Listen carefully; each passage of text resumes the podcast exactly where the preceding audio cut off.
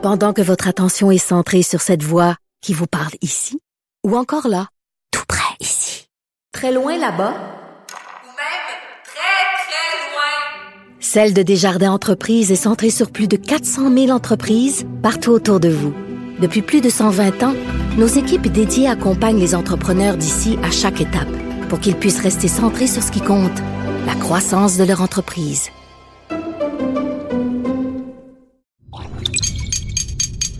Cube Radio.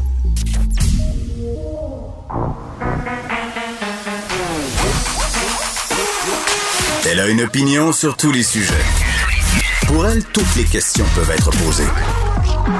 Geneviève Peterson. Cube, Radio. Salut tout le monde, bienvenue à l'émission. Merci de vous joindre à moi pour les deux prochaines heures et demie. On va se poser beaucoup de questions aujourd'hui encore, euh, sans surprise, concernant Noël. Euh, moi, je me demande, est-ce que Noël cette année, ce sera uniquement pour les privilégiés? Hier, on a rétro-pédalé hein, quant aux directives qu'on nous a données par rapport au temps des fêtes. On nous octroyait quatre jours de festivités. Finalement, ce serait plutôt deux. On a une fenêtre de quatre, mais ce qu'on nous suggère, c'est de faire euh, deux jours de souper, puis c'est de ne pas cumuler non plus les rencontres. On est quand même euh, toujours à 1100 cas supplémentaires aujourd'hui. La situation qui demeure problématique dans plusieurs euh, régions du Québec. Et hier, on nous a vraiment expliqué là, que si on voulait s'adonner à des rencontres en dehors de la bulle familiale, ben, euh, il faudrait se mettre en quarantaine pendant une semaine. Puis quand je dis quarantaine, c'est vraiment quarantaine, c'est-à-dire tu vas pas à l'épicerie, tu vas pas à la pharmacie. Et je pensais à toutes les personnes pour qui ça serait pas possible, les personnes qui doivent travailler, les personnes qui n'ont pas le luxe de prendre congé, les travailleurs essentiels qui, on le sait, euh, se donnent corps et âme depuis des mois là, pour aider par rapport à la pandémie, qui travaillent souvent dans le temps des fêtes. Ça veut dire qu'eux n'auront pas le droit à leur Noël, euh, quand même assez particulier. Journée internationale pour l'élimination de la violence à l'égard des femmes. On aura Manon Monastes avec nous, qui est directrice générale de la Fédération des maisons d'hébergement pour femmes, parce qu'on le sait, avec la pandémie, euh, il y a eu plusieurs inquiétudes à l'effet qu'il y a des femmes qui étaient pognées euh, dans leur maison. On le sait, quand on est en confinement, on n'a plus ce répit-là où on pouvait, par exemple, aller à l'épicerie, sortir dehors pour se sauver, entre guillemets. Et ça a fait augmenter aussi la tension dans les maisons. Les hommes violents qui étaient aux prises, euh, justement, avec leurs problèmes euh, que ce soit financier, que ce soit de santé, euh, des situations qui devenaient assez explosives. Il y a de l'argent qui a été injecté aussi euh, pour les aider, les fédérations d'hébergement. On en saura plus à savoir cet, cet argent-là, il est allé où, qu'est-ce qu'on a fait avec. Et c'est particulier parce que cette année, on interpelle les hommes par rapport à la violence conjugale. On les enjoint à participer à cette cause-là, c'est-à-dire de dénoncer si jamais ils voient des situations problématiques autour d'eux. Je trouve ça assez intéressant. On aura l'occasion de s'en reparler un peu plus tard. Il y a euh, quand même euh, le ministère de l'Enseignement qui a annoncé l'annulation de l'épreuve uniforme de français. Est-ce que c'est la première d'une série d'annulations? Moi, je pense que oui. On sait, il y a des professeurs qui, depuis quelques semaines, se disent, écoutez, là, deux bulletins, euh, examen du ministère, ça sera pas possible. Il y a des élèves qui sont en difficulté. Devrait-on pas se concentrer sur le maintien des acquis, le rattrapage, plutôt que d'ajouter un stress supplémentaire? Et, bon, on sait on est en pandémie de COVID-19 et on murmure qu'il y a une autre pandémie euh, qui sévit. Ce serait la pandémie de l'obésité. Je ne sais pas si je suis d'accord avec ça. Euh, mais il y a la clinique, les cliniques en fait 180 euh, qui œuvrent dans la lutte contre l'obésité infantile qui ne recevra pas le soutien financier espéré de la part du gouvernement. Et j'en parle tout de suite avec sa fondatrice, Dr Julie Saint-Pierre. Docteur Saint-Pierre, bonjour. Oui, bonjour. Bon, évidemment, euh, c'est un coup dur pour votre organisme que de ne pas recevoir ce financement-là. En fait, c'est la poursuite du financement qui avait été débuté par Mme McCann en février 2020. Euh, mhm. Bon, puis c'est quoi la raison? Pourquoi on ne poursuit pas ce financement? Bien, parce qu'en fait, on souhaite euh, que ce, cette approche médicale soit intégrée, centralisée à l'intérieur des institutions au CIUS euh, actuellement mm. euh, de la grande région de Montréal. Euh, je vous rappelle que c'est une pandémie pour laquelle vous avez le droit, bien sûr, d'être d'accord ou en désaccord, mais c'est quand même une pandémie mondiale reconnue par l'OMS, reconnue par l'ensemble des professionnels de la santé, reconnue par Obésité Canada également, et pour laquelle euh, malheureusement, ben on n'agit pas de la même manière face mm. à cette maladie qui a fait littéralement exploser les conséquences euh, après l'âge, bien sûr, euh, de la COVID-19, les, les complications. C'est le facteur numéro un. Mm. Donc, pourquoi? Moi, je lutte d'abord et avant tout pour les préjugés, contre les préjugés. Donc, euh, ce que ce que ce que je veux dire par là, c'est qu'on devrait s'attaquer à une maladie qui fait souffrir des gens de la même manière qu'on le fait pour la COVID-19. Oui, ben quand je dis que je suis plus ou moins d'accord, euh, c'est peut-être avec l'appellation pandémie, je trouve ça un peu euh, péjoratif, mais c'est vrai qu'à l'échelle planétaire, les chiffres le démontrent très bien, là, euh, docteur Saint-Pierre. On a une augmentation de, l'obésité. En fait, on parle de syndémie parce que on dit que c'est la conjoncture de toutes les maladies chroniques non transmissibles qui pour lesquelles on n'a malheureusement pas fait suffisamment de prévention en 30 ans, qui actuellement avait mis une espèce de cocktail là, parfait pour que euh, on souffre davantage de la COVID-19. Euh, qu'est-ce que vous faites exactement euh, à votre clinique? Comment vous les accompagnez, les familles que vous suivez? Ben, d'abord et avant tout, c'est une approche qui est faite en proximité des gens, dans le communautaire c'est une équipe de professionnels de la santé hmm. euh, qui, euh, en fait, euh, vont accompagner la famille avec vraiment de l'information qui va être vulgarisée, puis adaptée aux réalités, puis aux vulnérabilités de chaque famille qui va être référée. Et un peu comme l'équipe en médecine adulte au Canada a fait pour les nouvelles recommandations sur le traitement de l'obésité chez les adultes, hmm bien, on doit demander la permission aux gens, dans un premier temps, euh, de discuter de, de, de du poids de l'enfant qui est très euh, très euh, tabou encore dans notre société puis pour lesquels il y a une espèce de, de de confusion dans la société. Mais c'est délicat, docteur Saint-Pierre, vous avouerez, le parler de son poids à un enfant. Il me semble absolument. Puis c'est pour ça que moi, en 15 ans, là, j'ai une fois dans ma carrière, j'ai vu une personne fâchée parce que c'était pas ce papa-là qui avait demandé la référence. Euh, mais, mais justement, moi, j'ai appris cette technique-là de demander la permission euh, aux parents d'en discuter, de les déculpabiliser. Hein, à partir du moment où est-ce qu'on sait que c'est une maladie qui est multifactorielle, qui est en grande partie euh, génétique, mais la génétique, on peut rien faire pour la changer. Donc, on doit travailler sur l'environnement de santé favorable à la santé physique et mm. mentale de l'enfant parce que les répercussions sont graves. Hein. On, je suis en formation à l'heure actuelle avec d'autres spécialistes à travers le monde sur euh, la, notre façon de mieux transmettre le message à nos décideurs. Et euh, j'ai moi-même été étonnée de voir que l'intimidation ou les préjugés envers cette maladie-là chez les enfants dépassent l'orientation sexuelle, dépassent la religion, dépassent euh, la santé mentale. Euh, vous voulez dire qu'on se fait plus écœurer euh, parce qu'on est gros que pour les autres raisons que vous venez d'énumérer, docteur Absolument, absolument. Puis c'est de façon là assez importante. Moi-même, je le croyais pas. J'ai retourné voir la publication pour mm. en être bien certaine parce que vous le savez, là, vous, vous me l'avez dit tantôt, c'est un sujet délicat, le ben poids. Hein.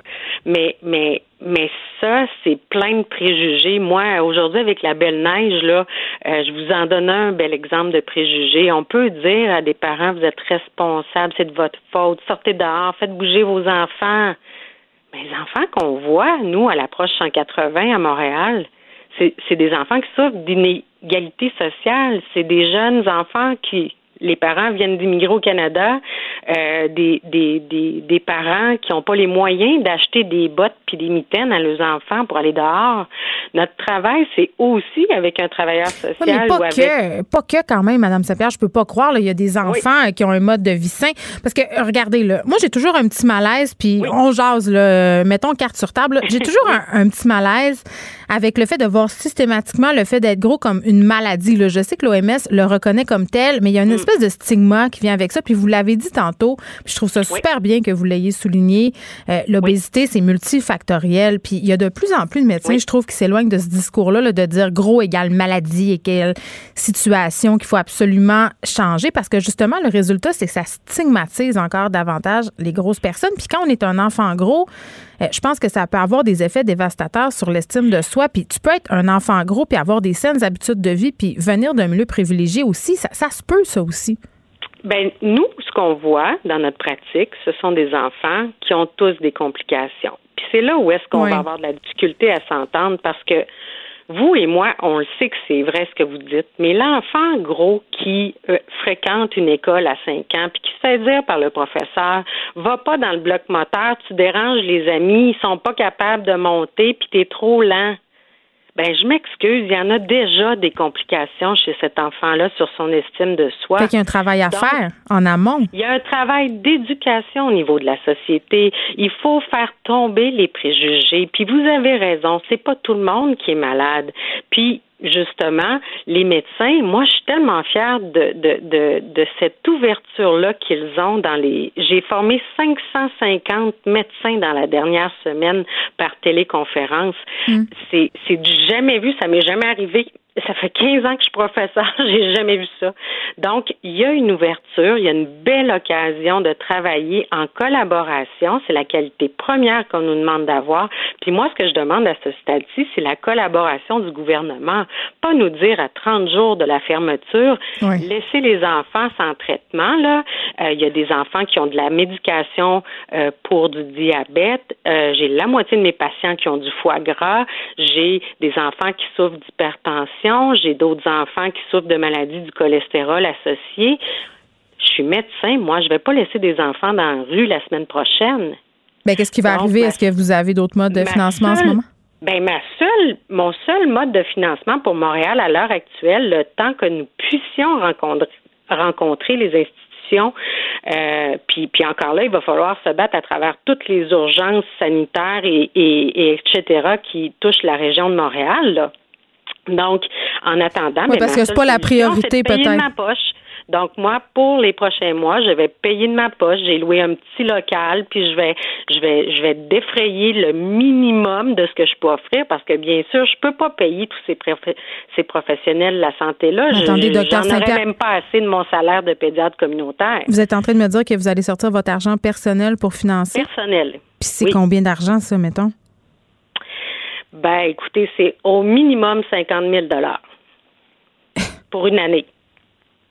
OK. Ben, bravo. J'ai envie de vous dire bravo. Euh, mais c'est dommage que vous ayez à faire ça. Ça, c'est le côté euh, vraiment pas le fun de la situation. Mais un médecin ne choisit pas sa profession pour abandonner ses patients. On est tous, on est tous consternés face à, la, complexité, puis à, quel point notre système de santé est malade en ce moment. Puis laisser tomber des enfants. J'essaye, oui, mais laisser tomber des enfants, absolument, ça, c'est, atroce à la veille de Noël, là, ou presque. Puis, moi, d'un autre côté, j'essaye de rester positive. Je me dis, ben voilà, peut-être une belle occasion de transformer notre réseau de la santé. Les gens ont toujours tendance à vouloir le centraliser, mais c'est pas ça la, la, solution pour mm. des maladies comme celle-là qui touchent les gens. Ils, ils, se rendent pas euh, dans les, les institutions euh, recevoir euh, ce que ce que nous on doit donner 25 heures d'éducation vulgarisée, multiprofessionnelle avec différents intervenants. Pas moi qui invente ça là, c'est les recommandations des experts.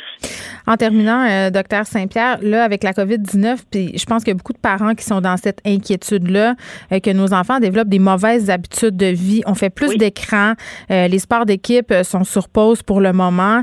puis moi, je m'inquiète vraiment là, pour mes propres enfants. Peut-être pas pour le surpoids, là. ça, c'est une autre question, mais par rapport au fait de développer des mauvaises habitudes de vie qui pourraient éventuellement peut-être mener à un surpoids, encore qu'on peut en douter. Mais qu'est-ce que vous nous suggérez de faire? Parce qu'on est beaucoup de parents démunis en ce moment. Ben, écoutez, on a fait un blog euh, sur le site de Sylvie Bernier euh, il y a pas longtemps. Euh, on a aussi fait des recommandations sur le site de Naître et Grandir, toujours basé sur la science. Mais c'est sûr que oui, vous avez vous, vous posez une excellente question. les temps d'écran, on ont explosé pendant la pandémie chez les jeunes. Même les nôtres. L'activité physique a diminué, puis ça, ben, ça a des effets sur le sommeil, sur la qualité du sommeil, puis euh, la façon de le faire, c'est nous ce qu'on dit toujours, c'est planifier. Donc, essayez de dire aux jeunes, ben garde, j'ai pas de problème avec ça. Voilà, je te responsabilise. Voilà ton horaire. Euh, puis, euh, tu, tu as une heure à aller jouer dehors. Puis, quand tu rentreras dehors, ben, je te donnerai ta permission. Puis, voilà à peu près l'horaire de la journée. On peut même l'écrire si on a des plus petits euh, qui savent lire. Les adolescents, ben, on les fait à, différentes activités dans la famille, puis on essaye de leur changer les idées, on leur donne des tâches. puis axer sur le plaisir peut-être euh, plus que d'en dire, ben si tu bouges pas, tu vas devenir gros. sais, on dit pas ça. Absolument. Ben c'est c'est c'est exactement ça qu'on leur enseigne, puis on redonne aux parents le droit de dire non, hein. Parce que ça, ça fait partie de notre rôle aussi. Les gens se sentent coupables de dire, j'ai, écoutez, c'est une anecdote parfaite. J'ai un monsieur qui vient me voir, lui, c'est un monsieur qui a immigré euh, d'un pays d'Afrique il y a quelques, quelques années, puis il mhm. me dit, docteur Saint-Pierre, il dit, mon fils, il veut pas, euh, il veut pas serrer euh, ses écrans, puis il me dit que c'est un droit. C'est comme ça qu'il socialise puis qu'il rentre en contact avec ses amis en période de COVID. Puis il parle que c'est un droit. Un adolescent qui était rendu à 12 heures de jeux vidéo par jour. Oups, ouais. Alors, on a accompagné le père en disant euh, aux jeunes, écoute, euh, c'est pas un droit, hein, un droit fondamental, là, mon grand, là, c'est avoir euh, du manger sur ta table, puis aller à l'école, un toit, puis aller à l'école, l'éducation, mm. c'est pas avoir une PlayStation. J'ai des parents qui décident parfois de dire, ben maintenant, je pars travailler avec le câble de la PlayStation dans ma sacoche, là. Donc, ça va jusque là, mais on doit leur, les gens disent, ah oui, j'ai le droit, j'ai le droit de mettre des limites. Oui, ben c'est pas, toujours évident. Vous voulez qu'on jase, là, mais non, c'est pas facile. Mais en même temps, on veut que nos enfants soient capables d'évoluer. Il y a des règles de vie à l'école. Il y en a également dans notre maison. Donc, c'est des amener le plus tôt possible dans la vie, euh, puis toujours de le faire de manière à essayer de collaborer avec le jeune, lui donner le, des choix c'est la même chose pour la nourriture. Dire, ben, OK, t'aimes pas ça, les choux-fleurs, là, mais je te donne le choix. Veux-tu goûter cru ou cuit? Maman va les adapter pour toi. Puis ça marche. Ça marche. Ça fait partie des conseils qui fonctionnent. Très bien. Docteur Julie Saint-Pierre, merci. On rappelle les cliniques 180 qui, dans la, qui œuvrent pardon, dans la lutte contre l'obésité infantile ne recevront pas le prolongement du soutien financier euh, qui est espéré de la part du gouvernement. On va vous souhaiter euh, bonne chance, docteur Saint-Pierre, avec tout ça. Je vous remercie. Au revoir. Pour elle, une question sans réponse n'est pas une réponse. Geneviève Peterson. Cube Radio. On retrouve Nicole Gibault. Salut, Nicole. Bonjour Geneviève. Bon, euh, la Cour d'appel du Québec vient d'annoncer que la décision dans le dossier d'Alexandre Bissonnette sera rendue demain à midi. Oui, exactement. Alors, c'est un dossier euh, qu'on connaît, euh, évidemment, malheureusement célèbre pour les mauvaises raisons. Oui, le tireur de la mosquée de Québec.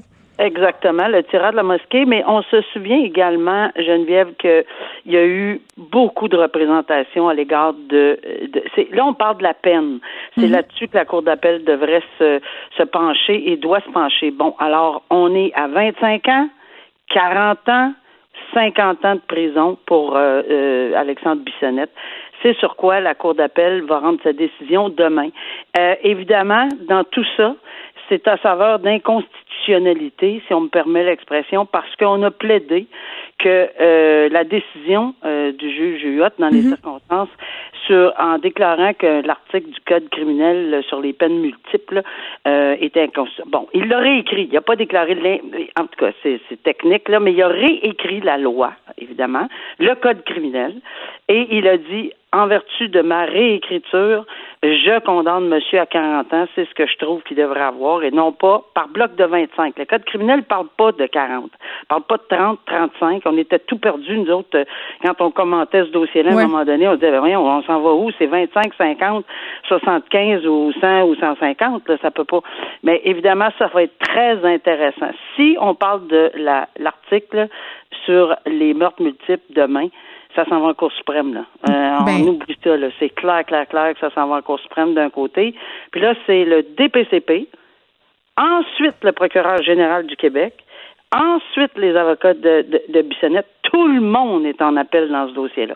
Donc, décision très attendue. Évidemment, tu seras là demain avec nous pour commenter euh, l'issue de tout ça. André, André Boisclair, euh, maintenant, qui devra encore attendre son procès. Euh, bon, dossier d'agression sexuelle armée. Son avocat a obtenu ce matin deux mois supplémentaires avant d'annoncer ses couleurs. Pourquoi on adopte une telle stratégie? Ben là, il y a- c'est souvent la question que je pouvais ou j'essayais de demander au procureur, Ouais. peu importe. On sait très bien.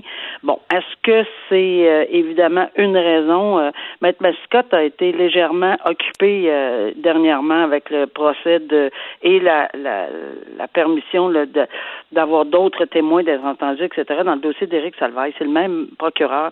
Alors peut-être que c'est ça, peut-être qu'il n'a pas eu la chance, peut-être qu'en pandémie, peut-être, peut-être, peut-être. Là, on a beaucoup, beaucoup de peut-être que. Mais de toute évidence, ce qui est important ici, parce que les gens vont dire bon, encore un report. Ah, Jordan, on continue. Maître Mascotte, euh, et c'est sûr que la Cour s'en est assurée, sous enregistrement, et c'est ce qu'on fait, ce qu'on doit faire, qui a dit que c'était sur lui ces deux mois-là. Il les prenait sur ses épaules, personne ne pourra dire bon, il y a deux mois que qui sont passés, puis les l'arrêt Jordan, mettons qu'on- il nous manque 60 jours. Non, c'est pas la on- cour on qui traîne, là. là. C'est c'est- Non, non, c'est lui, c'est sa demande. Et, et la couronne a clairement dit, nous, nous sommes prêts, mais il va passer à travers d'une enquête préliminaire avant pour savoir s'il y a assez de preuves pour citer à procès. C'est, c'est, c'est une étape avant le procès dans les conditions de, dans lesquelles se trouve Monsieur euh, Ouais. Boisclair parce qu'il y a droit, euh, parce que c'est une peine qui est passible de 14 ans et plus. Puis d'ici là, il reste en liberté. Oui. Euh, maintenant, un, un procès quand même qui était fort euh, attendu dans certains milieux. Un leader néo-nazi comparaît pour avoir incité à la haine. C'est un homme, euh, Gabriel Soyer-Chaput, qui était recherché quand même par la police de Montréal depuis deux ans. Il a comparu hier, euh, accusation d'avoir fomenté la haine contre un groupe identifiable.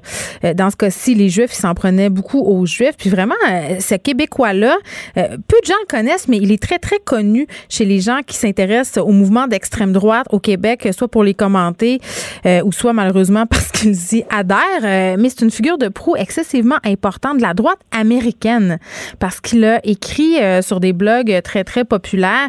Et juste pour qu'on se situe, là, euh, c'était des propos racistes frontaux. Là. Foutez le camp dans votre pays, juif. Euh, il disait les universités juives détruisent l'Amérique. Les Juifs sont en train de perdre le contrôle sur leurs serviteurs à la peau foncée. Donc, des propos vraiment, vraiment haineux, racistes, qui insistent les gens peut-être à poser euh, des gestes. Et là, on cherchait depuis deux ans, on a, on a mis euh, la main dessus. Là, il a comparu. Oui, il a comparu, puis évidemment, là, on a remis à une autre date, ça c'est clair. Là. Euh, mais euh, on ajoute aussi à, à tout ce que tu viens de décrire que c'est un militant néo ça, Oui, c'est vrai qu'il était connu, euh, mais il était à- euh, au, apparemment là, au rassemblement de l'extrême droite américaine à Charlottesville. On s'en souviendra Oui. tout le temps. En août 2017, là, il y a même quelqu'un, une, une dame, je crois, qui a été tuée là, euh, lors de ces manifestations. On s'en souviendra où le président américain avait dit à cette époque-là, ben, il y a du bon des deux côtés. Tu sais, la phrase là, il y avait, il y avait des, du bon des deux côtés. Ce qui avait révolté Ben, la, la, la planète, là. Mais Ouais. bon.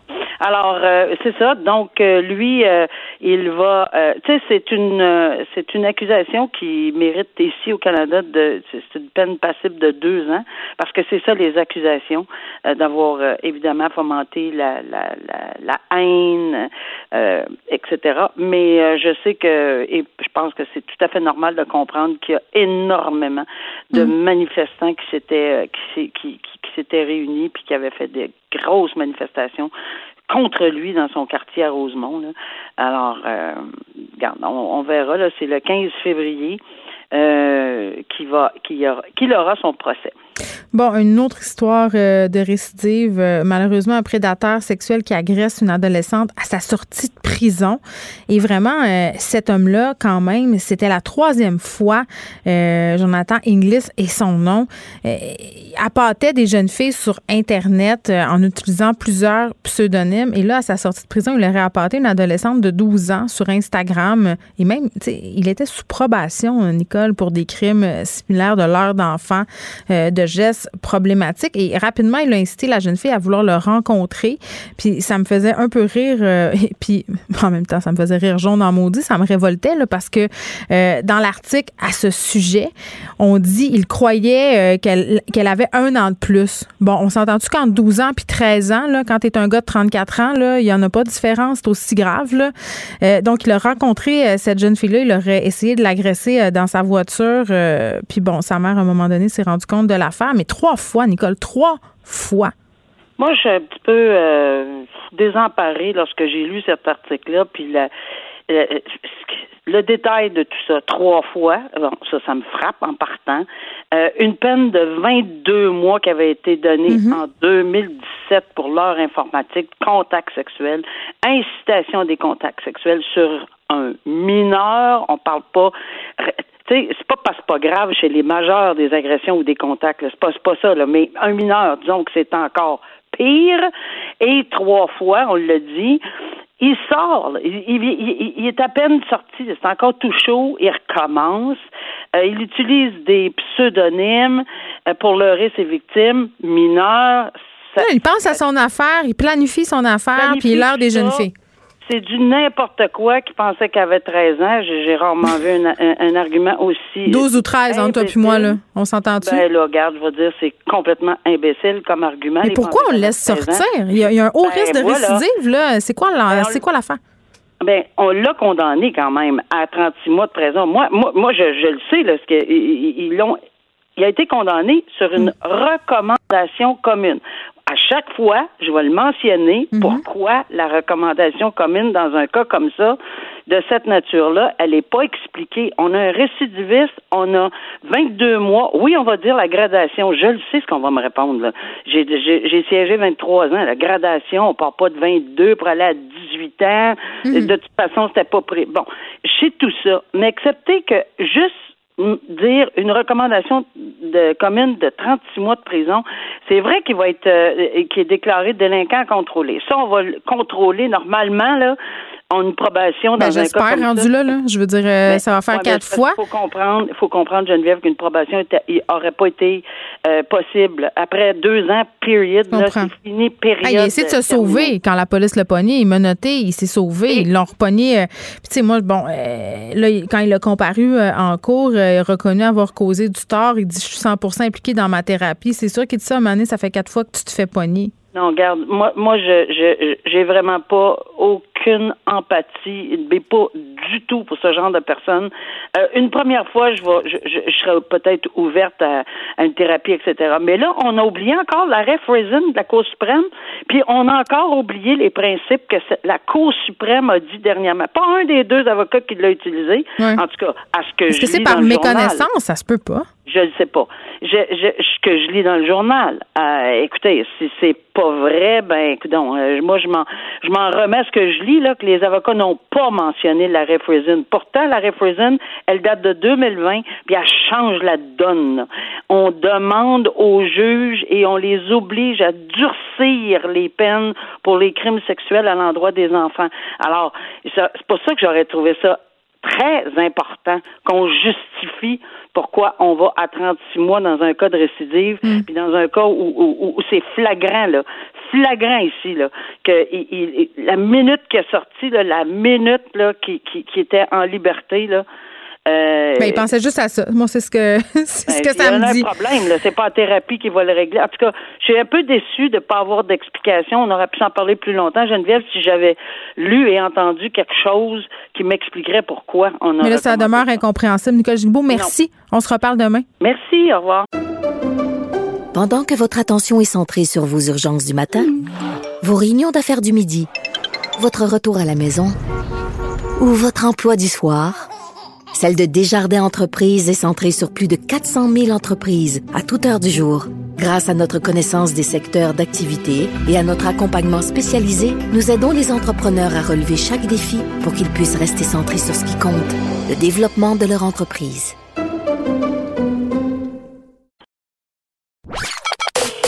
Joignez-vous à la discussion. Appelez ou textez le 187 Cube Radio 1877 827 2346. Hello. Le ministère de l'Enseignement supérieur a annoncé lundi l'annulation de l'épreuve uniforme de français. Cet examen, rappelons-le, était planifié pour le 16 décembre, donc ça s'en venait à grands pas. Euh, les cégeps, bien entendu, se réjouissent de cette nouvelle. On en parle avec euh, Bernard Tremblay, président directeur général de la Fédération des cégeps. Monsieur Tremblay, bonjour. Bonjour, Mme Peterson. Bon, évidemment, ça semblait euh, aller de soi d'annuler l'épreuve uniforme de français. C'était une catastrophe annoncée. Oui, je pense qu'on peut, on peut dire ça, effectivement. Oui, parce que, bon, je ne sais pas comment ça se passe pour vous dans les cégeps en ce moment, mais j'ai fait des entrevues avec des gens euh, qui enseignent au secondaire, des gens aussi qui officient au primaire. Et il faut dire qu'ils sont assez préoccupés par la réussite scolaire de leurs élèves euh, par les temps qui courent, là, parce que euh, beaucoup de difficultés, beaucoup de, de rattrapage à faire. Comment ça se passe pour vos étudiants au cégep en ce moment qui sont, on le rappelle quand même, là, en enseignement à distance? ça ajoute un défi supplémentaire? Oui, c'est c'est pas facile. Effectivement, je pense que ça, ça c'est un peu un euphémisme. Euh, vous savez, je, je citerai entre autres un chiffre là, qui, qui, qui nous a été partagé récemment par mm. euh, la Fédération étudiante du collégial à la question euh, est-ce que vous avez un endroit calme et approprié pour étudier 27 seulement de nos étudiants répondent oui. Alors, c'est sûr que le, la, la, formation à distance comporte ça aussi comme conséquence, c'est que on n'a pas le contrôle sur les espaces, évidemment, euh, euh, où, les étudiants peuvent accueillir cette, euh, cette formation à distance-là. Et donc, ça, c'est un enjeu et, c'est clair que pour certains, donc, il y a une difficulté en lien avec cette absence d'environnement approprié. C'est pour ça qu'on a tenté le plus possible cet automne et qu'on va poursuivre dans cette voie-là au mois de janvier, de faire en sorte que ceux qui n'ont pas des espaces appropriés aient quand même la capacité de venir sur nos campus, d'avoir des endroits justement pour leurs études, pour suivre des cours même des fois à distance, mais tout en étant sûr qu'on a les règles sanitaires appropriées. Et là, ben, les enjeux qu'on voit euh, présentement au niveau sanitaire euh, font en sorte que c'est pas facile à organiser. Bien, il y a ça, puis j'avais une pensée aussi euh, toute spéciale pour les étudiants dont c'était la première session de cégep. Oui. parce que, ben, écoutez, là, cette transition-là, pour certains, elle n'est pas facile. C'est, toute une vie qu'on doit apprendre. L'indépendance, là, tu es à distance, tu pas le même accompagnement. Le côté social aussi, qui est très important au cégep, complètement disparu. Oui. Oui. Et ça, et ça là-dessus, moi, je vous dirais, ça aussi, c'est un, un, des éléments dont on a discuté avec la Fédération étudiante du collégial, mm. sur lequel il faut euh, augmenter nos efforts. Puis la ministre, évidemment, partage aussi notre, notre point de vue là-dessus, Mme McCann. Euh, trouver des façons de faciliter la socialisation. Moi, j'aime bien parler de l'expérience cégep. Hein. Il faut qu'on ait une façon, même si on sait que c'est pas idéal, même si on sait que c'est un contexte difficile, d'essayer de faire en sorte que les gens aient un peu de cette socialisation-là. Mm-hmm. Dans certains cas, ça peut être à distance. Dans d'autres cas, peut-être qu'on trouvera des moyens, je dirais, pour faire en sorte que ça puisse se faire encore une fois en respectant nos règles sanitaires. Euh, on a quand même des protocoles sanitaires exigeants et c'est là-dessus qu'on mise le plus possible. Puis on pense qu'on est en mesure de faire des choses pour permettre justement ce contact humain-là entre les gens. Bon, Monsieur Tremblay, euh, je veux qu'on revienne au sujet euh, des examens. On parle de l'annulation de l'épreuve uniforme de français. C'est une première étape. On pourrait se douter peut-être qu'à d'autres niveaux, par exemple au secondaire, au primaire, les examens du ministère vont suivre. Là, on spécule. mais si on reste au niveau du collégial, on sait mm-hmm. l'enjeu de l'anxiété, du stress des étudiants en ce moment. il est au centre des préoccupations. Est-ce que ça pourrait aider les jeunes dans leur réussite scolaire peut-être d'annuler certains examens ou d'abaisser, si on veut, les exigences? Euh, parce que là, à cause de la COVID-19, on ne peut pas s'attendre au même rendement. Oui, on n'en est pas là, hein, parce que c'est vrai que on veut avoir évidemment une approche qui est adaptée, qui est souple, mais en même temps, tout le monde, je pense, est d'accord pour dire qu'il ne faut pas que nos diplômes perdent de leur qualité. Et je pense que nos étudiants sont les premiers à dire on veut justement une formation de qualité, on ne veut pas que les standards soient euh, abaissés à cause du contexte. Je dirais qu'au printemps dernier, là, c'est vrai qu'on était dans une situation drôlement difficile. On mm. avait débuté une session euh, comme, si tout allait bien, et finalement, au mois de mars, tout s'arrête euh, sans crier gare. On doit transformer toute notre formation en l'espace de deux semaines et la rendre à distance. Là, le printemps dernier, on a eu vraiment des difficultés majeures. Mais Dieu merci, là, on a vu venir les choses pour la session d'automne. On a pu se préparer. Il y a quand même plusieurs activités qui ont pu se maintenir en présence. Rappelons aussi que dans le réseau collégial, hein, c'est 134 programmes techniques différents neuf parcours préuniversitaires. Donc, il y a, tellement de variétés. Euh, on a pu donc donner euh, du temps, je pense, à, nos enseignants au département pour qu'ils réfléchissent à l'approche à prendre. Ça a mm. été extrêmement difficile pour eux. Moi, je salue le courage de, nos, euh, de notre personnel enseignant dans, et de l'ensemble du personnel des cégeps dans cet exercice-là, mais je pense qu'on est capable donc de, maintenir notre standard de qualité.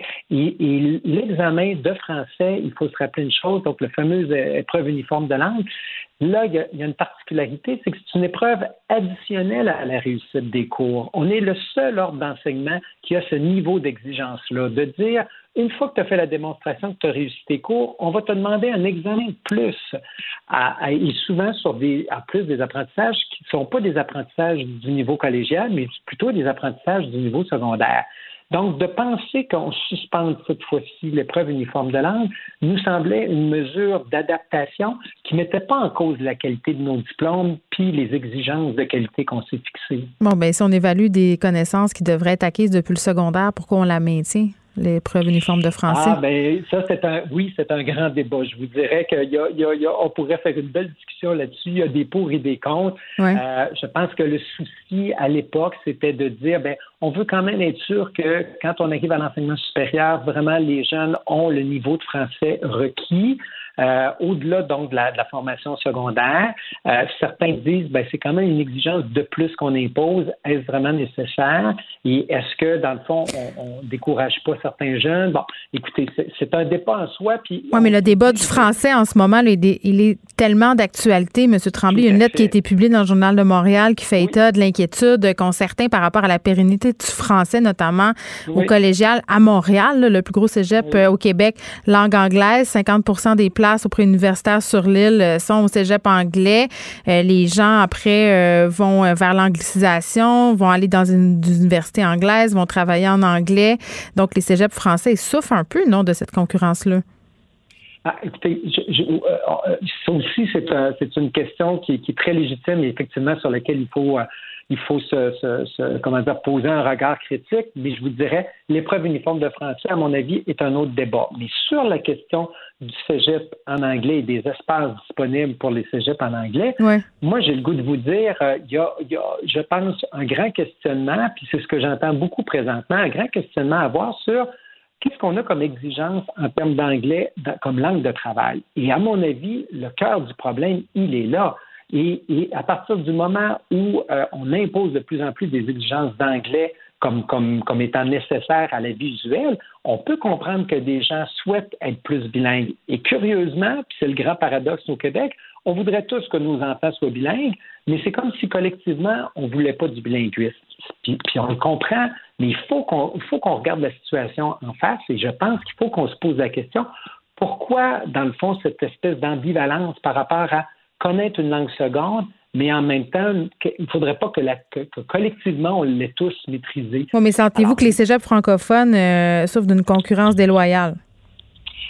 Euh, au, moment où on se parle, moi, j'ai pas cette lecture-là. Moi, j'ai pas cette lecture-là quand je regarde les chiffres. Vous hmm. savez, euh, là aussi, hein, quand on commence une discussion sur les chiffres, il y a tellement de, chiffres qu'on peut considérer, mais on ne sent pas un glissement. On ne sent pas parce que de toute façon, les cégeps anglophones, il y en a trois à Montréal sur 12 cégeps et ils ont une capacité limitée d'accueil. Même si on parle d'augmentation de, devis présentement, on parle mm. d'une augmentation donc de la capacité de tous les cégeps de Montréal parce qu'on attend plus de 20 000 étudiants dans les prochaines années. Alors, c'est pour ça que je ne crois pas qu'il y a nécessairement euh, encore une fois, un, problème avec les cégeps anglophones. Par contre, est-ce qu'on a un enjeu de français à Montréal? Oui. Est-ce qu'on doit s'en parler? Oui. Est-ce que mm. les cégeps peuvent faire partie de la solution? Oui, parce que moi, je pense qu'il y a des gestes qui pourraient être posés. dans tous les cégeps, y compris dans les cégeps anglophones, pour stimuler la, je dirais, la vitalité du français, la reconnaissance du français, l'adhésion à la culture québécoise. A le Collège Dawson, qui est un cégep anglophone, qui se retrouve un peu euh, dans l'eau chaude, pas pour la question euh, de mm-hmm. l'anglais et du français, mais pour des examens qui seraient tenus en présentiel.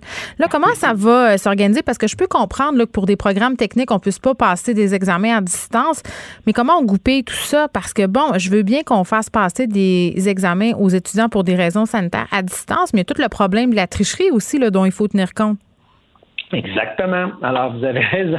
On a, on a ce débat-là présentement parce que, bon, on a entendu, euh, comme tout le monde, notre premier ministre nous inviter à, limiter nos, euh, nos contacts là, avant, la, avant Noël. Puis je pense qu'on comprend tous pourquoi, puis on comprend tous pourquoi c'est important. Alors, évidemment, la suspension de l'épreuve uniforme qui aurait dû se faire en présence, c'est plus de 20, près de 26 l'étudiant qui aurait été le 16 décembre en présence dans des lieux pour passer l'examen. C'est ça qui était qui, qui, pas de bon sens. Ça a été annulé. C'est une très bonne décision. Là, ce qu'on regarde, c'est comment faire les ajustements pour diminuer au maximum les examens qui vont se faire en présence. Mais vous l'avez dit, pour certains programmes, des programmes techniques où il y a, par exemple, des, examens cliniques, là, je pense à euh, que ce soit hygiène dentaire, euh, soins infirmiers, euh, des programmes de ce type-là, ben, il y a un minimum d'examens qui doit se faire en présence, mais je pense qu'on est capable de mettre en place des règles sanitaires très, très strictes et de limiter donc la présence sur nos campus pour faire en sorte que ces examens-là qui doivent se faire en présence puissent, le faire, puissent être faits, pardon, et effectivement quand même de, de, de, s'assurer que plusieurs examens se feront à distance. OK, mais comment on empêche les, les, élèves de tricher? Là? On le sait, là, des étudiants, ça triche. c'est le même depuis la nuit des temps. Toujours des petits fins finaux qui trouvent des façons de faire.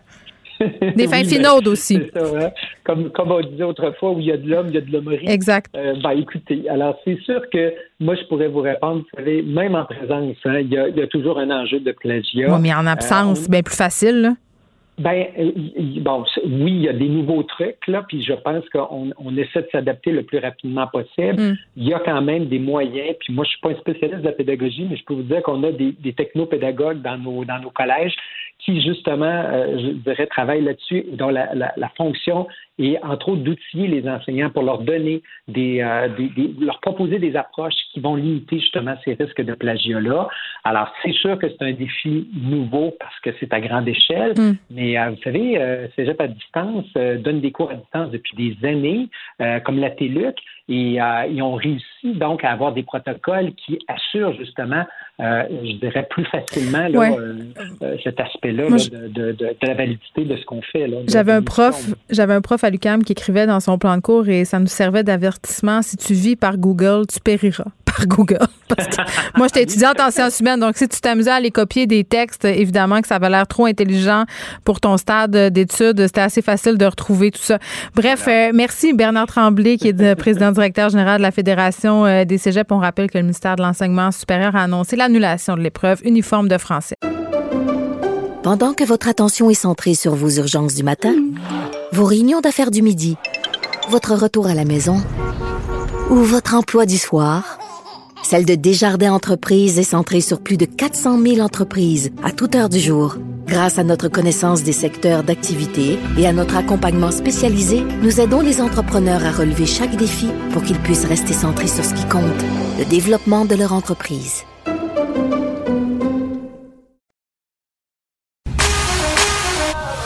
Pour elle, une question sans réponse n'est pas une réponse. Geneviève Peterson. Cube Radio. Je vous rappelle que c'est la journée internationale pour l'élimination de la violence à l'égard euh, des femmes. Et on parle tout de suite avec Manon Monastès, qui est directrice générale de la Fédération des maisons d'hébergement pour femmes, qui a lancé lundi une campagne de 12 jours d'action contre la violence faite aux femmes. Madame Monastès, bonjour. Bonjour. Euh, tout d'abord, euh, comment ça se passe dans les maisons d'hébergement? Là, on s'est parlé quelques fois depuis le début de la pandémie. On sait que c'était difficile, mais en ce moment, est-ce que ça va mieux? Oui, ça va quand même mieux, mais on n'est pas euh, revenu à, avant la pandémie. Là, notre taux d'occupation, c'est encore en dents de donc ça démontre que les femmes ont encore beaucoup de difficultés là, à pouvoir avoir accès à nos, nos services, ou il y a certaines qui pensent que il y ils, peuvent contracter le virus en maison d'hébergement. Je veux rassurer vos auditeurs et vos auditrices à savoir que toutes les maisons ont pris des mesures euh, sanitaires euh, et suivent euh, le plan de la direction de la santé publique. Alors c'est tout à fait les femmes seront tout à fait en sécurité en maison d'hébergement, puis elles ne doivent pas hésiter à nous appeler ou à communiquer avec nous via les via les les médias et au niveau des les réseaux sociaux, c'est ce que je voulais dire. Ben euh, oui, parce que euh, évidemment la façon euh, de faire appel à vous pendant la pandémie, Madame Onastes, elle a dû changer là, parce que évidemment ces femmes-là qui sont aux prises avec des situations de violence conjugale ne peuvent plus se manifester comme avant parce qu'elles sont elles sont pardon manifestement enfermées entre guillemets dans la plupart des cas avec leur agresseur à la journée longue à l'intérieur de leur maison. Oui, c'est ça. Alors, c'est le confinement euh, sous toutes ses formes. Et effectivement, nous, on a vu au niveau de nos réseaux sociaux, euh, Facebook, Twitter, euh, par courriel, euh, c'est la, la, demande est, exponentielle via les, via les réseaux sociaux. Donc, on, on s'est adapté aussi. On a adapté euh, adapté notre euh, nos offres de, nos offres de services en fonction des demandes, mais c'est vraiment très particulier parce que on a toujours communiqué directement avec les femmes et là, bien sûr, parce qu'elles n'ont pas. Vous voulez dire, elles vous appelaient? comment concrètement? Ben, le, le c'est que les femmes appellent SOS violence conjugale. SOS violence conjugale va les référer vers une maison d'hébergement où il y a de la place. Mm-hmm. Et euh, elles, à ce moment-là, elles vont parler directement avec une intervenante qui va faire l'évaluation de la, la situation et évaluer la dangerosité aussi de la situation. Et euh, par la suite, ben ça va, elles vont être, euh, elles, elles vont être dirigées vers la maison, elles vont être hébergées alors ça, c'était le processus habituel parce que pour nous aussi, c'est très important de parler directement avec les femmes pour faire mm. l'évaluation de la situation. Mais en contexte de pandémie, on a vu les femmes tenter de trouver d'autres moyens puisqu'elles sont, elles étaient confinées euh, 24 euh, heures sur 24 avec euh, leurs conjoints violents. Puis on peut dire que là, on est dans la deuxième vague. Donc, oui, ça s'est amélioré un peu au niveau des demandes d'hébergement, euh, mais il y a quand même il y a quand même des freins. les conjoints violents, ils sont comme tout le monde, ils travaillent beaucoup. Il y a beaucoup de télétravail ou ils sont pas retournés au travail ou ils ont perdu leur emploi ou comme tout le monde. Alors, euh, on n'est pas revenu là au même euh, au même nombre de demandes de services qu'on avait avant la pandémie, et ça, bien sûr, ça, ça nous inquiète. Donc, il y aura encore des femmes euh, qui, qui ont de la misère à avoir accès à vos services à cause de la situation que vous venez de décrire. C'est ce que je comprends. Oui, tout à fait. Bon. Une des choses qui est particulière euh, cette année, Madame Monastes, euh, dans le cadre de ce deux jours d'action, là, euh, c'est que la Fédération vous lance un appel aux hommes. quand on parle d'hommes et de violence conjugale, souvent on est du côté agresseur là, quand on en parle. Là, vous vous appelez les hommes qui peuvent être témoins de situations de violence, de comportements inacceptables. Pourquoi vous avez décidé de les interpeller cette année? Ben parce que les hommes, euh, oui, une partie des hommes euh, font, font, sont au cœur du problème, mais les, tous les hommes euh, sont, ils, sont, ils font partie de la solution. Et mm-hmm. heureusement, ce sont pas tous les hommes au Québec là qui euh, sont des, des hommes qui ont des comportements violents. Donc, il faut interpeller justement euh, les hommes euh, en général qu'on n'entend pas, qu'on n'entend pas nécessairement dans leur au, au, niveau individuel et au niveau collectif aussi, entendre la voix des hommes pour dire qu'ils sont absolument pas d'accord, qu'ils sont contre la violence faite aux femmes et on les incite bien sûr à signer notre manifeste. Euh, puis il y a aussi des euh, des, des, certaines indications à ce que, comment ils peuvent être des hommes alliés euh, face aux femmes, parce qu'on dit toujours les femmes qui dénoncent la violence, que ce soit la violence conjugale, que ce soit des agressions sexuelles, elles sont très courageuses mais elles ne devraient pas, en principe, avoir à être courageuses. Elles devraient pouvoir dénoncer et ne pas craindre de, ne pas être crues ou entendues. Alors, euh, mon Dieu. Oh, non, euh, c'est. Euh, non, mais je veux juste euh, le préciser, c'est le préciser, pardon, ce qu'on vient d'entendre, là, ça sonne sur mon téléphone en même temps, là. Ah c'est un test, c'est un test de Québec. Oui, non, c'est un test de Québec en alerte. Il n'y a pas de danger, là, pour la santé et la sécurité de personne. c'est un test pour tester, justement, les mesures d'urgence. Donc, ça nous a permis de, le préciser parce que je pense qu'on est une coupe à avoir fait un saut. Mais vous disiez, en fait, puis je trouve ça important qu'on, qu'on, qu'on le ressouligne, que les victimes de violences conjugales ne devraient jamais avoir peur de ne pas être cru.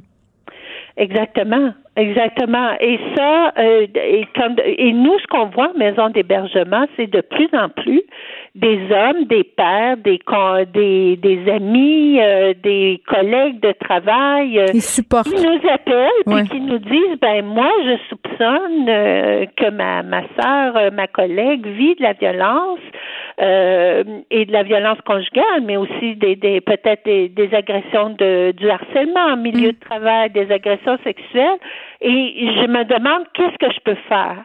Alors, c'est, c'est justement ce que le manifeste euh, énonce.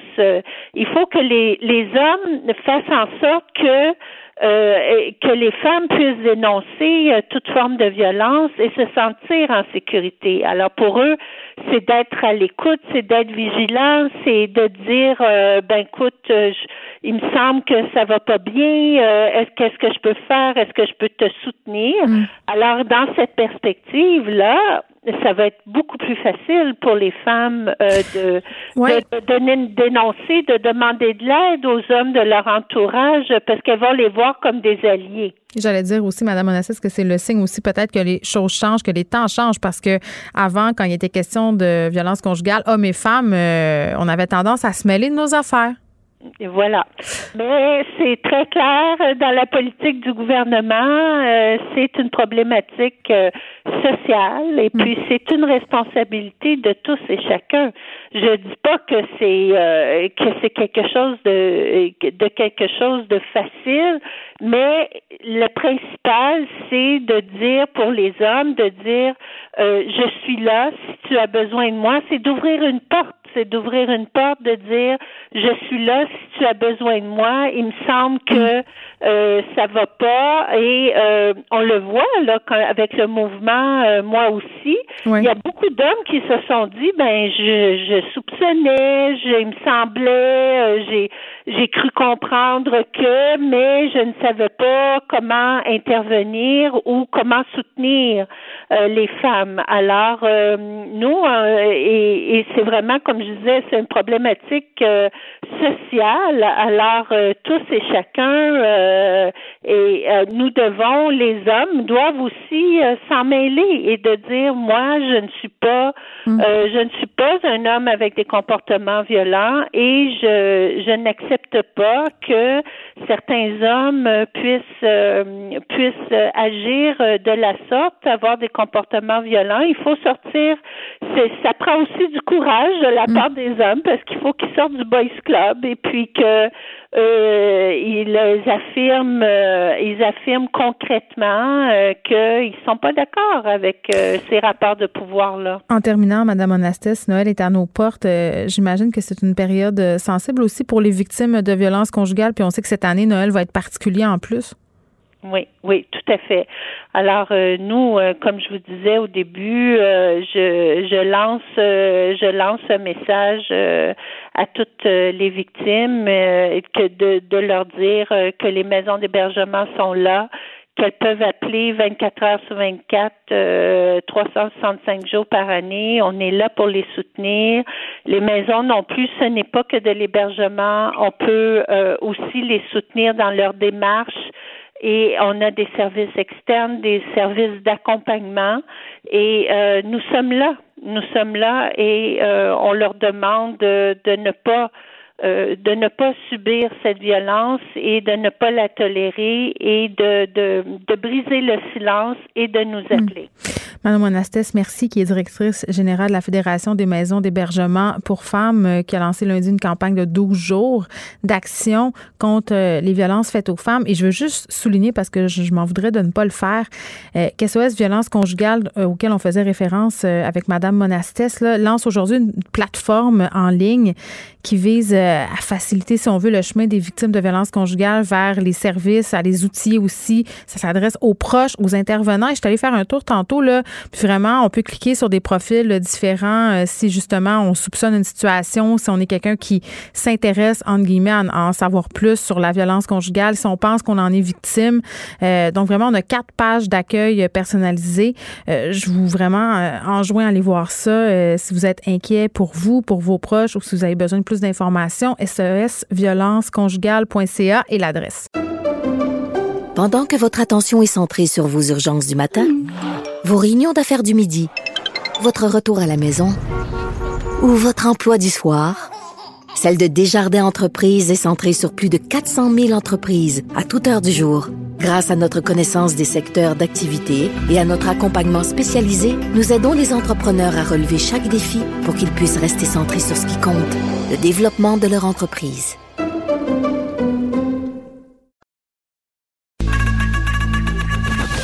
Geneviève Peterson. Une animatrice pas comme les autres. Cube Radio. Le, commentaire de François Lambert, un dragon pas comme les autres.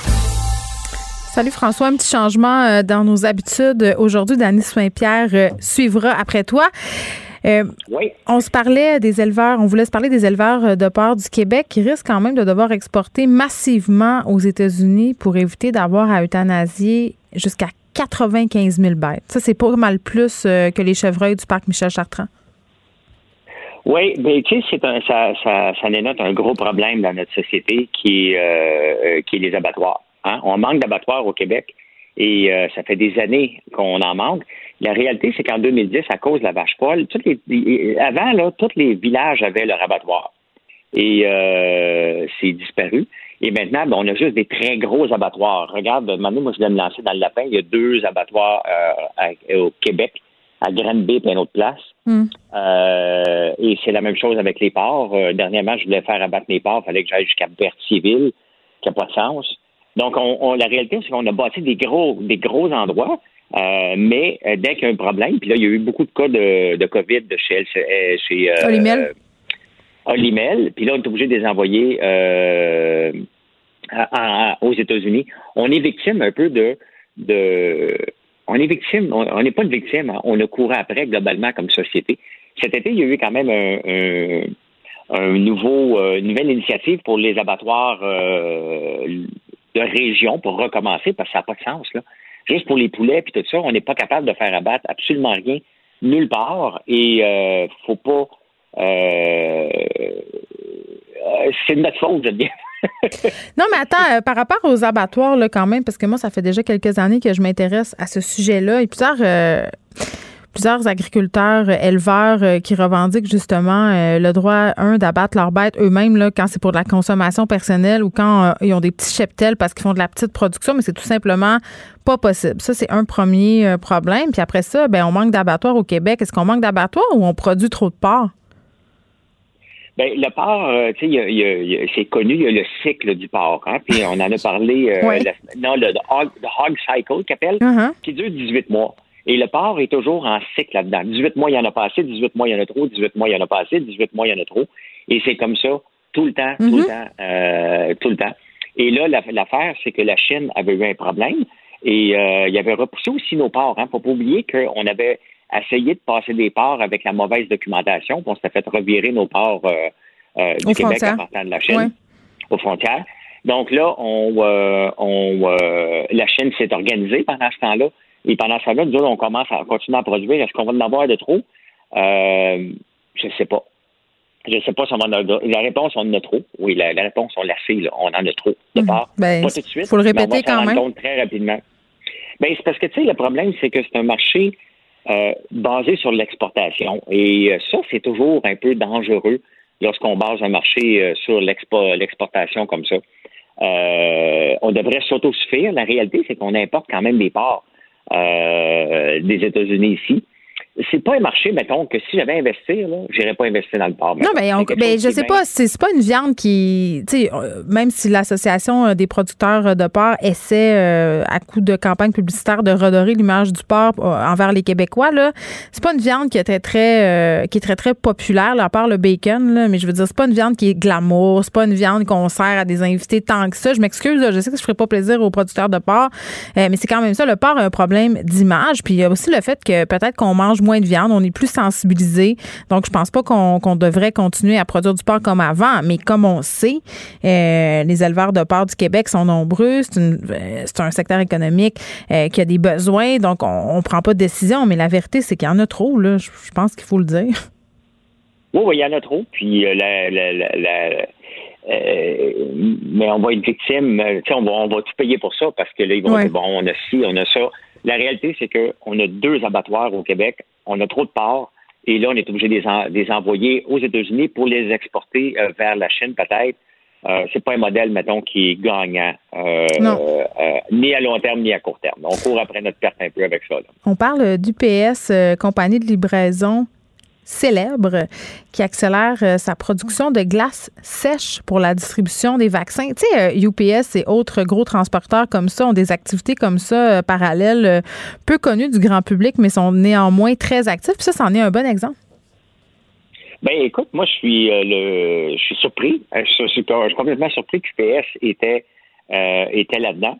Mais ils sont obligés, ces autres, ben, ils veulent ils veulent se positionner certainement parce que le transport du du, euh, du vaccin? Euh, voyons, des, des, vaccins va, euh, va changer notre vie. Donc, il faut faire que quelqu'un les transporte. Ils sont en train de se positionner sérieusement pour ça. Puis c'est une maudite bonne affaire. non, mais stratégiquement, ça va être incroyable. C'est clair que ben ça va faciliter. Ils vont avoir plus de contrats de distribution. Je veux dire, c'était la chose à faire. Ben oui, parce que tu sais, ça va, il reste que qu'on veuille ou non se faire vacciner, la plupart des pays vont probablement l'obliger. Euh, l'obliger, je suis pas sûr. ben, moi, je pense qu'à un moment donné, euh, si tu veux vivre en société, tu n'es peut-être pas obligé de l'obliger, mais je pense qu'à un moment donné, euh, je pense que ça sera fortement suggéré, François, et que peut-être il y a certains pays qui demandent des vaccins pour avoir accès à l'école, par exemple. Peut-être que ça sera ben exigé ici, mais c'est une pente tellement savonneuse d'obliger les gens à se faire vacciner. Euh, il y a beaucoup de gens qui sont pas d'accord avec ça, même des gens qui sont pro-vaccination. Ben, écoute, moi, je pense, mon opinion là-dessus, c'est qu'on vient tellement souffrir comme société que ça serait un peu selfish de ne pas se faire vacciner. C'est mon euh, mon humble opinion, si on peut dire, mais euh, mais il reste qu'il faut falloir les transporter. Et il y a beaucoup de gens qui vont se faire vacciner. Et UPS euh, se positionne. Je ne savais pas qu'UPS était là-dedans. Honnêtement, c'est euh, c'est surprenant. Et euh, oui, parce que le vaccin, il faut le dire, il faudrait qu'il soit conservé à une température entre moins 70 et moins 80. Et avec justement cette glace sèche-là que va produire UPS, ils pourront le conserver jusqu'à 15 jours. Donc, c'est quand même un ben avantage stratégique assez intéressant. Oui, ben c'est ce qui est le fun, euh, c'est que UPS avait eu beaucoup de problèmes de livraison, donc ils gardaient nos colis 15 jours dans la première pandémie. Mais c'est vrai. donc là, ils pourront garder les vaccins en consigne. Ils vont pouvoir garder les, vaccins en consigne. Mais j'étais surpris. Mais c'est, on voit que les entreprises, tu sais, ils, se, ils s'organisent hein, pour aller chercher du marché parce que euh, ils veulent pas le laisser à quelqu'un d'autre. Ça va être une grosse business. Ça va être énorme. si on pense à couvrir les États-Unis puis couvrir tout le Canada, couvrir le monde pour distribuer ces vaccins-là. Euh, c'est des millions et des millions, puis honnêtement, ben, ils sont en train de se positionner maintenant pour faire qu'il y ait le staff pour livrer tout ça en même temps. Là, Oui, puis on est en pénurie de bain mais une chose est sûre, ça va faire augmenter euh, sans aucun doute la valeur euh, de UPS aux yeux de plusieurs. Merci François, on se reparle demain. Ben, oui, parfait. Salut. Le, commentaire de Danny Saint-Pierre, un chef pas comme les autres. Salut, Dani. Allô? Je suis toute mélangée, là. C'est pas la même heure que d'habitude. C'est ma faute. Tu m'étais pris dans la neige? J'étais pas pris dans la neige. Je m'étais, euh, je m'étais sauvé pour essayer euh, des nouvelles machines pour faire de la plus belle pizza de tous les temps. Je suis en T'es allé amour. essayer des machines? Oui, j'ai essayé des machines. ça. De quelle machine on parle ici? Là? Il y a un truc pour faire de la pizza, là, ça s'appelle un convoyeur. Puis ça, c'est une affaire là, que dans mon monde, là, tout le monde lève les yeux, les roule à l'envers, puis risque de rester pris. Tu sais, quand ta mère a dit fais pas des yeux croches, tu vas rester pogné de même. Un là. convoyeur, dans ma tête, ça sonne quelque chose pour grinder de la garnotte. Là. Un convoyeur, c'est aussi une affaire pour faire rouler des paniers d'épicerie qui vont être livrés avec des petites tickets. Là. Tu fais, ah, livrez-moi ça, là. Euh, ça, c'est un convoyeur. Mais imagine-toi donc qu'il y a des tapis sur lesquels tu peux mettre tes belles pizzas. Puis ils vont se déplacer à un temps donné avec une belle vitesse, avec une intensité que tu contrôles et un nombre de minutes que ça va passer dans la Comme le chambre chaude. truc, le truc pour faire nos toasts à l'hôtel. Tout à fait. J'aime ça. Tout à fait. C'est comme un easy bake, mais avec un tapis qui roule. Ah. J'ai été essayer mes fulgurantes pan pizza là-dedans. Sac à papier que c'est beau. Fait que Pour là, j'étais pris là-dedans, puis là, il était là, on a chauffé le maudit convoyeur, puis j'étais comme, je manquer Geneviève, je manquer Geneviève, je manquer Geneviève. On s'est arrangé, on a fait une entourloupe, Fred et moi, et me voici. Tu m'as délaissé pour euh, faire tourner des pizzas. Ouais, mais c'est pour euh, faire de meilleures pizzas et en ramener plus souvent. Demain, je vais en servir euh, à mes enfants pour souper. C'est une promesse euh, Je ferai un effort. que je t'ai fait. Allô? Bon, plan d'action euh, 3030 présenté Oui. par la nouvelle association euh, des bars du Québec. La nouvelle association des bars du Québec, pour ceux qui ne le savent pas, c'est euh, c'est le côté indie rock de l'association des bars. Non, mais Pierre Thibault, quand même, est créatif, on va le dire. là. Pierre Thibault, c'est un battant. Pierre Thibault, c'est un homme qui se trouve des solutions. C'est le président. C'est un de mes amis, quelqu'un que j'aime bien. Euh, c'est quelqu'un qui s'est levé pendant, pendant le début de la pandémie, puis s'est dit, hey, un bar, c'est une PME. Il a travaillé comme un hashtag, puis étant un battant de naissance, il a décidé que c'était assez.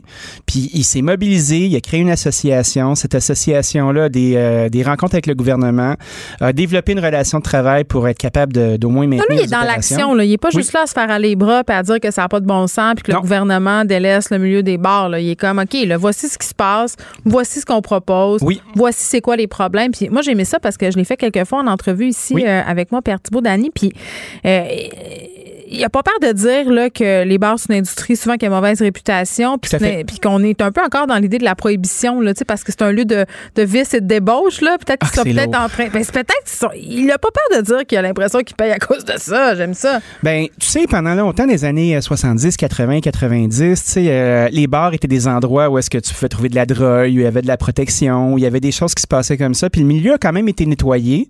Euh, les bars sont redevenus des endroits où on peut euh, avoir un commerce, pratiquer des affaires. C'est un bon employeur. Tu sais, tu as été serveuse pendant longtemps. Il n'y a pas un endroit où mais c'était peut-être pas nécessairement. euh, c'était plus dans, dans les bars dont tu décrivais là, des au bars, début. Des bars Ben, mettons que c'était pas euh, si bien tenu que ça, je dirais ça. Ben, On tu sais, il y a- y toutes sortes de bars comme toutes sortes de restaurants. Mais je faisais beaucoup d'argent, ça, c'est Voilà. sûr. Et puis là, il y a plusieurs factions qui s'opposent. Hein? On se croirait dans la lutte des fois. Tu sais, t'as comme trois grosses factions. Tu as les tenanciers de bar.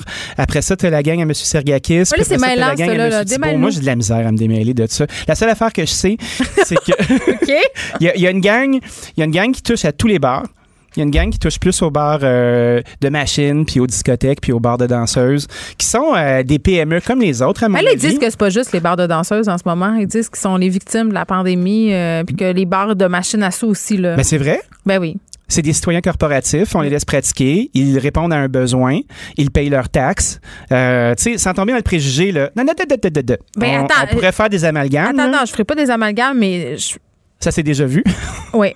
J'en ai On déjà sait- fait On moi-même. sait où ça m'a mené. J'en ai déjà fait moi-même. Là, Je porte le blanc. Non, mais je comprends, oui, je comprends que les bars de danseuses, euh, d'un côté, ça répond à un service essentiel, à un besoin essentiel.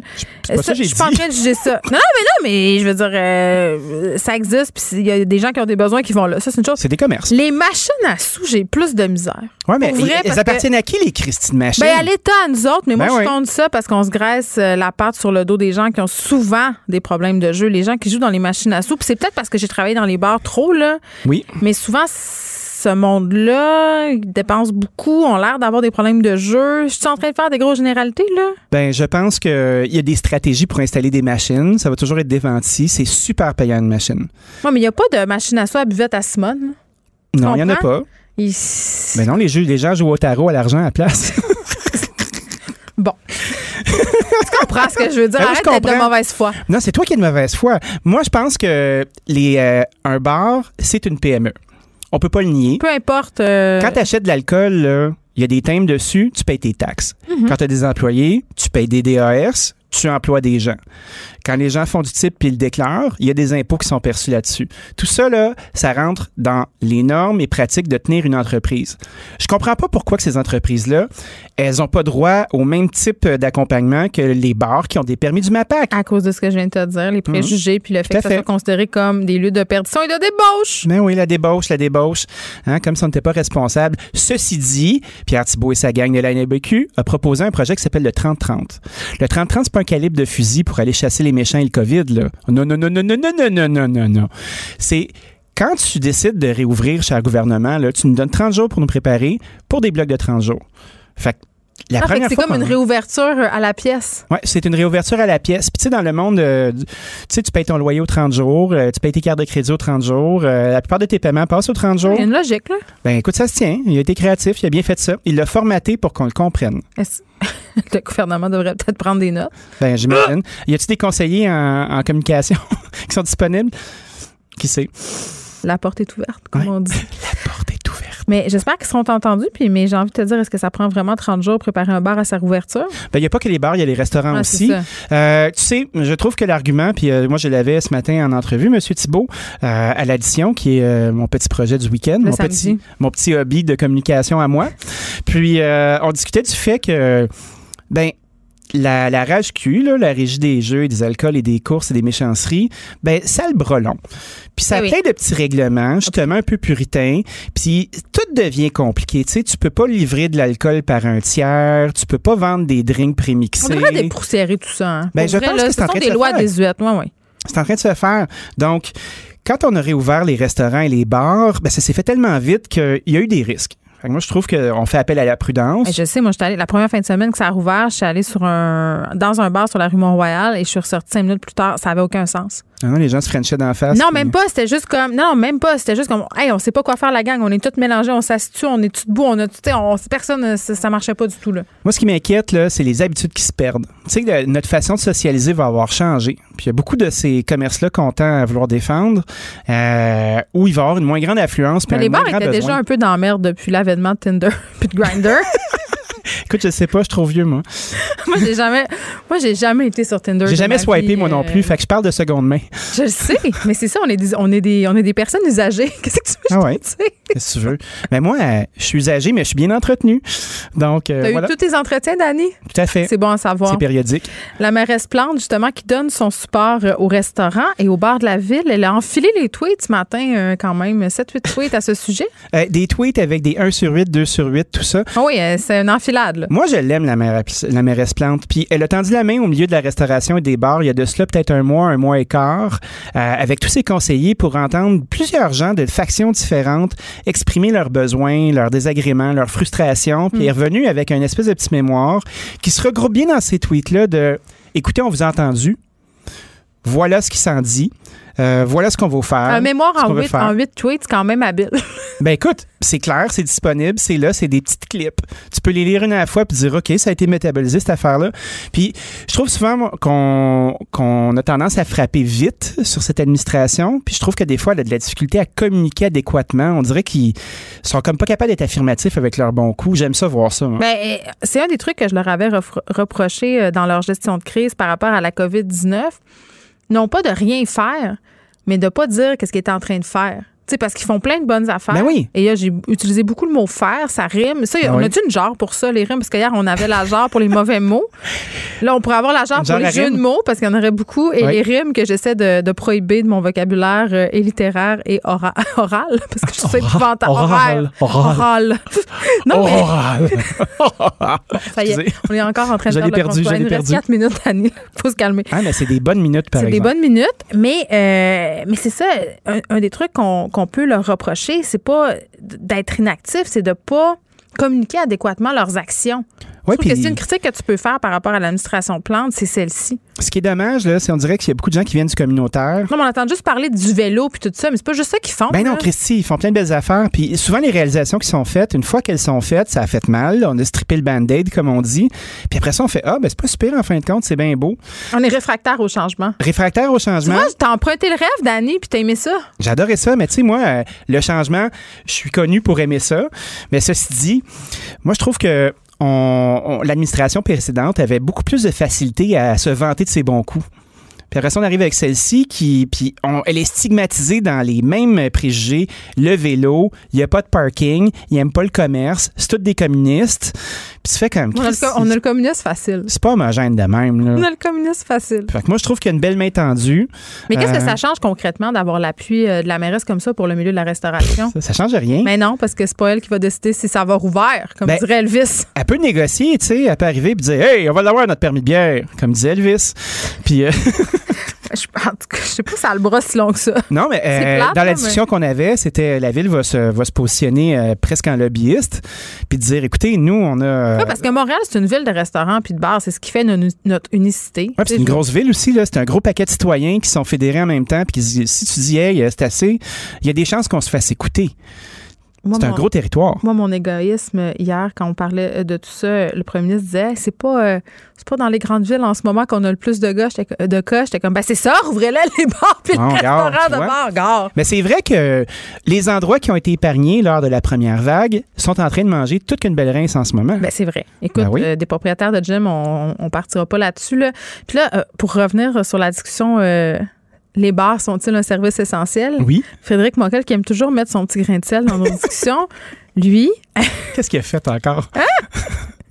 ben écoute, euh, il dit que les bars, c'est nécessaire parce que même si tu es sur Tinder, sur Grindr ou autre site facilitant les rencontres entre êtres humains, euh, ben, ça prend quand même une place pour faire la première date. Tu sais, mettons que tu, tu veux vérifier si l'autre n'est pas un tueur en série Ouais, la ou Glenn. Close dans Basic Instinct. Oui. C'est quand même un. Glenn non, mais- Close. Moi, j'aime ça, faire référence à Glenn Close dans Basic Instinct. J'ai réécouté, euh, c'est un passe-temps que j'ai ces temps-ci d'année, revisiter euh, les grands succès cinématographiques des années 90. On a beaucoup de temps tué enfermé chez nous à un moment donné quand tu as tout classé tes factures puis tes bas par couleur puis Ouais, tu fait sais, des, de euh, des choses euh, avec un petit peu moins de rectitude, c'est quand même agréable. Moi, j'ai beaucoup aimé voir le petit lapin se faire cuire dans la cour. Ah oui, c'est vrai, elle avait Ouais. fait ça. Elle avait tué Glenn le lapin Close, de la ouais. petite fille. Elle était vraiment fâchée. Elle était, hein. Elle était très amoureuse, mais je pense que c'était de l'amour toxique. Ouais, je pense qu'elle avait traversé une ligne à un moment donné. Tu sais, tu peux pas, euh, tu peux pas penser que ça va fonctionner, ça. je sais pas. Bouillir mais, le lapin de l'enfant de la personne que tu veux séduire. ben, c'est pas tellement. c'est non, ça. Ben, je pense pas que c'est le la voie royale vers une relation naturelle et amoureuse saine. Il y, y a- il y a un manque de souplesse certain. Ben oui, puis là, je, je peux pas m'empêcher à chaque fois que je vois un film avec Michael euh, Douglas, Oui. désormais, je pense à. je peux pas dire ça. Ah ouais, t'es rendu. Non, mais c'est parce que je suis plus capable de m'enlever de la tête euh, qu'il avait eu le cancer de la gorge et qu'il avait dit que c'était à cause qu'il avait fait trop de cunnilingus Ben dans oui. sa vie puis Il qu'il avait eu le que- virus du papillon humain. Je le sais que. Est-ce que c'est vrai, ça? Ben, il Ben, je veux dire, est-ce que tu peux attraper le papillon par le cunilingus? Attends, je vais demander à Doctissimo, euh, ce forum de discussion médicale où, où je trouve toujours toutes mes réponses quand Ah je oui, me hein? questionne sur la santé. Mais c'est un gars qui faisait pas euh, de rincement nasaux, là, tu sais. Ben, on sait pas. Je pense que peut-être se gargariser avec des herbes salées, ça peut, ça peut nous éviter de le Ben oui. papillon. mais- Il y a peut-être une allergie mais- aux levures. Ben, je sais pas, mais il y aurait quand même une corrélation entre le virus du papillon humain, le cancer de la gorge, le cunnilingus, puis tout ça. Là, ça Fait que ça, Catherine. Zeta-Jones aurait le papillon humain. Ben, c'est parce que tout ça s'est mélangé dans la tête des gens et c'est devenu comme si faire des cunnilingus, c'était, c'était, c'était pas, ça donnait le cancer. Moi. Puis depuis ce temps-là, je sais pas Ben, pourquoi notre, ça. Ta chronique qui est partie euh, des bars est rendue à cunnilingus. Catherine, c'est c'est à cause de Basic Instinct puis du, du bouillage de lapin. Ben, tu sais que moi, je fais, j'officie dans les métiers de bouche. Oui, Donc, c'est- ça coule de source. t'arrêtes les jeux de mots. La jarre est pleine.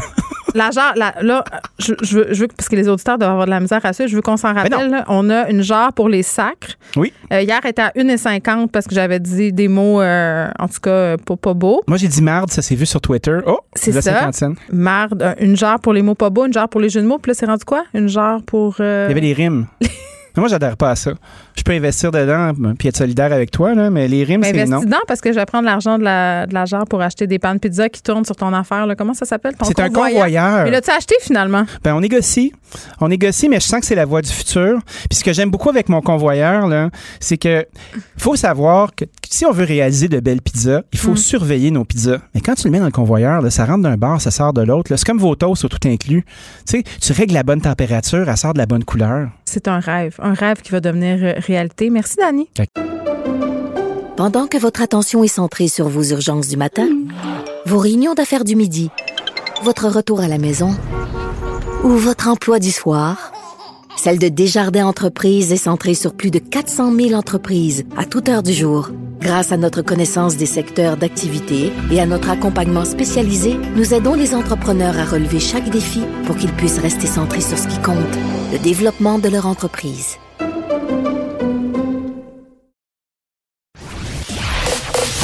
Vous écoutez Geneviève Peterson. Cube Radio. Cube Radio. Cube Radio. En direct à LCN. 14h30, c'est le moment d'aller retrouver Geneviève Peterson dans nos studios de Cube Radio. Salut Geneviève. Bonjour Julie. Alors, tu te demandes, parce que nous sommes le 25 novembre, un mois très exactement avant le 25 décembre, ben oui, et tu te demandes si ce sera vraiment un Noël pour tout le monde ou seulement pour ceux qui sont vraiment privilégiés. Oui, je pense que j'ai jamais autant parlé de Noël de toute ma vie. Julie, pour vrai, là. Euh, puis je pense que ça témoigne de quelque chose, là. C'est un peu perçu comme une bouffée d'air auquel on aura droit euh, pendant ces quatre jours euh, qu'on nous a octroyés. C'est un peu la même chose avec les vacances d'été et l'Halloween parce qu'on voulait savoir exactement ce à quoi on aurait droit. On a tous un peu le cabin fever là, de façon collective, c'est-à-dire qu'on était enfermés chez nous. On sait pas trop, mais maintenant qu'on a dit ça, là, on nous a annoncé euh, des mesures. On en a discuté, toi et moi. Hier, on a un peu rétro-pédalé sur ces mesures-là en disant, bon, ben on vous a donné Mhm. quatre jours, finalement, c'est deux. Euh, puis on a vraiment misé sur expliquer euh, les conditions dans lesquelles on allait pouvoir se réunir. On nous a parlé de cette quarantaine-là, notamment, et c'est ça qui m'amène à me poser la question, est-ce que c'est égal pour tout le monde? Est-ce que Noël deviendra en quelque sorte cette année l'apanage des gens privilégiés? Parce que quand on nous dit pour pouvoir... euh, voir vos familles le 24, 25, 26, 27, selon votre choix, vous devez vous confiner une semaine avant. Se confiner, là, euh, juste pour qu'on soit clair, ça veut dire comme au printemps, là, tu vas pas à l'épicerie, tu vas pas à la pharmacie. Oui, bien, en fait, le premier ministre a apporté quand même des nuances, hein, parce que c'est vrai que dans notre tête à nous, le confinement, euh, c'est on reste à l'intérieur, on va même pas à l'épicerie, on va pas à l'extérieur prendre des marches. Ouais. Mais M. Legault disait, si vous avez un masque et vous pouvez toujours respecter le 2 mètres, on considère ça comme une espèce de quarantaine là, qui compte avant les rassemblements du temps des fêtes. Ben- Sauf que de venir au travail, euh, c'est ne pas respecter la quarantaine, tout comme envoyer notre enfant à la garderie ou à l'école. Ben, c'est ça. Puis c'est là où moi j'ai un problème. C'est pas clair, là. où, Mhm. OK, si tu mets un masque, tu mets des gants, tu peux aller à l'épicerie et tout Ouais. ça. Mais à un moment donné, euh, je pense que ça prend des consignes claires et ça prend des balises claires à savoir qu'est-ce qu'un vrai confinement ou pas. Là, ce qu'on vient d'énumérer, ben, c'est pas ça. Un confinement, je suis désolée. Euh, après ça, c'est quoi? Tu fais tes sorties essentielles. C'est quoi? Essentiel pour moi n'égale pas nécessairement essentiel pour toi? Mais par rapport au monde du travail, c'est pas tout le monde qui va avoir le luxe, justement, de prendre ce congé-là, de pas se rendre au travail. Puis je pense, entre autres, aux travailleurs de la santé qui travaillent de façon acharnée depuis le début de la pandémie. Ils sont épuisés, ils travaillent souvent dans le temps de Noël. Ces gens-là, qu'est-ce qu'on leur dit? On leur dit qu'eux, ils pourront pas voir leur famille. Qu'est-ce qu'on dit aux chauffeurs de taxi, euh, aux, ceux qui conduisent les autobus, les métros, ceux qui travaillent à l'épicerie? Tu sais, toutes les personnes qui nous, qui nous permettent de continuer en ce moment en tant que, so- de- en tant que société. Ouais. Les gens qui C'est un travaillent. véritable casse-tête, mais, mais est-ce que à la place du gouvernement Legault, tu crois qu'on aurait dû tout simplement abolir les, les rassemblements du temps des fêtes? Bien, je pense que euh, ça aurait peut-être été impossible là, parce que ce qu'on se dit depuis quelques jours, c'est qu'on n'avait pas le choix de les baliser. On saurait euh, qu'ils se ferait de toute façon. L'affaire, c'est que je pense Mhm. qu'on aurait peut-être pu attendre, mais, mais en fait, est-ce que ça aurait été réaliste d'attendre? Parce que là, j'ai l'impression qu'on nous annonce des mesures, mais qu'il y a toujours un si. Si ça continue, on pourrait modifier l'affaire.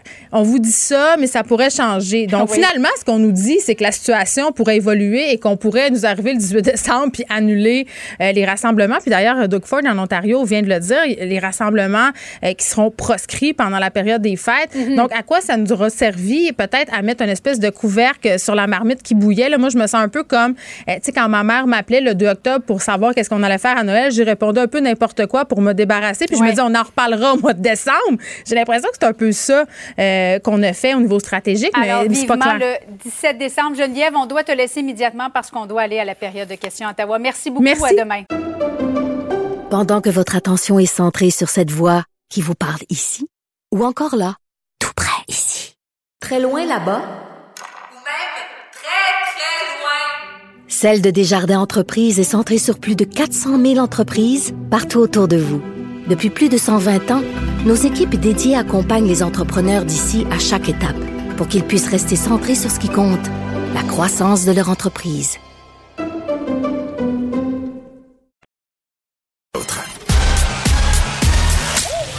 Geneviève Peterson. Elle réécrit le scénario de l'actualité tous les jours. Vous écoutez Geneviève Peterson. Cube Radio. Le, le commentaire de Varda Étienne, une vision pas comme les autres. Salut Varda. Salut Geneviève. Bon, on le sait, le temps des fêtes, euh, c'est ce moment de l'année où tout le monde, on se sent un peu généreux, mais des fois, notre générosité est à géométrie variable. Tu nous parles aujourd'hui euh, de comment on peut aider les familles dans le besoin pendant cette période des fêtes. Exact. Parce que, tu sais, Geneviève, on, sait, hein, le peuple québécois, je veux dire, on est des gens hyper généreux, puis on donne pour toutes sortes de causes. Et, bien sûr, on profite souvent du temps des fêtes pour être plus généreux parce qu'on a beaucoup d'empathie pour ceux et celles qui vivent des, qui sont en situation de précarité et non seulement qui sont en situation de précarité, mais tu as des gens aussi que, ils n'ont pas nécessairement des problèmes de cash, mais ils sont seuls. Et c'est encore pire maintenant parce qu'avec cette sorte de pandémie, bon, il faut limiter. Puis moi, tu sais, j'ai, honnêtement, Geneviève, j'ai un petit peu de misère à suivre euh, le goût. Là, ces temps-ci, 10, moins 2, moins 3, moins 4. Je suis un peu à bout, mais ceci étant, je vais quand même essayer de respecter euh, le nombre de 10 personnes à la maison, deux jours au lieu de 4, au lieu de 12. Toi, tu as décidé de, de faire des réunions de, de famille à Noël, Varda? Oui. Moi, je fais des réunions de famille, mais c'est-à-dire réunions de famille. Il y a mes enfants, mes trois enfants, euh, mon ex-mari avec qui euh, un lui vit seul, puis nous on est tout le temps, tout le temps ensemble, et ma mère, ma sœur et mon neveu, absolument, absolument. Mais je, écoute, euh, c'est sûr que ce qui me fait, ce qui me peine cette année, c'est que normalement, moi, je reçois à Noël et je reçois au-delà de 30 personnes. Pourquoi? Parce que j'ai ma famille, ma famille élargie. Tu sais, je- nous, les Antillais, on est tous très, très, très proches. Et mon fils, par exemple, la majorité de ses amis sont de, religion musulmane, donc ne célèbrent pas Noël et viennent le faire à la maison. Ça, ça me peine beaucoup. Mais d'un autre côté, est-ce que je vais désobéir à Papa Legault? Non, me tente pas. Je comprends. Sais, ça me tente pas du tout. Mais pour revenir aux gens qui sont dans le besoin, tu sais, on se dit toujours, OK, qu'est-ce qu'on peut faire, mis à part donner du canage qu'on a depuis 1982 dans le garde-manger? Et ça, d'ailleurs, petit bémol.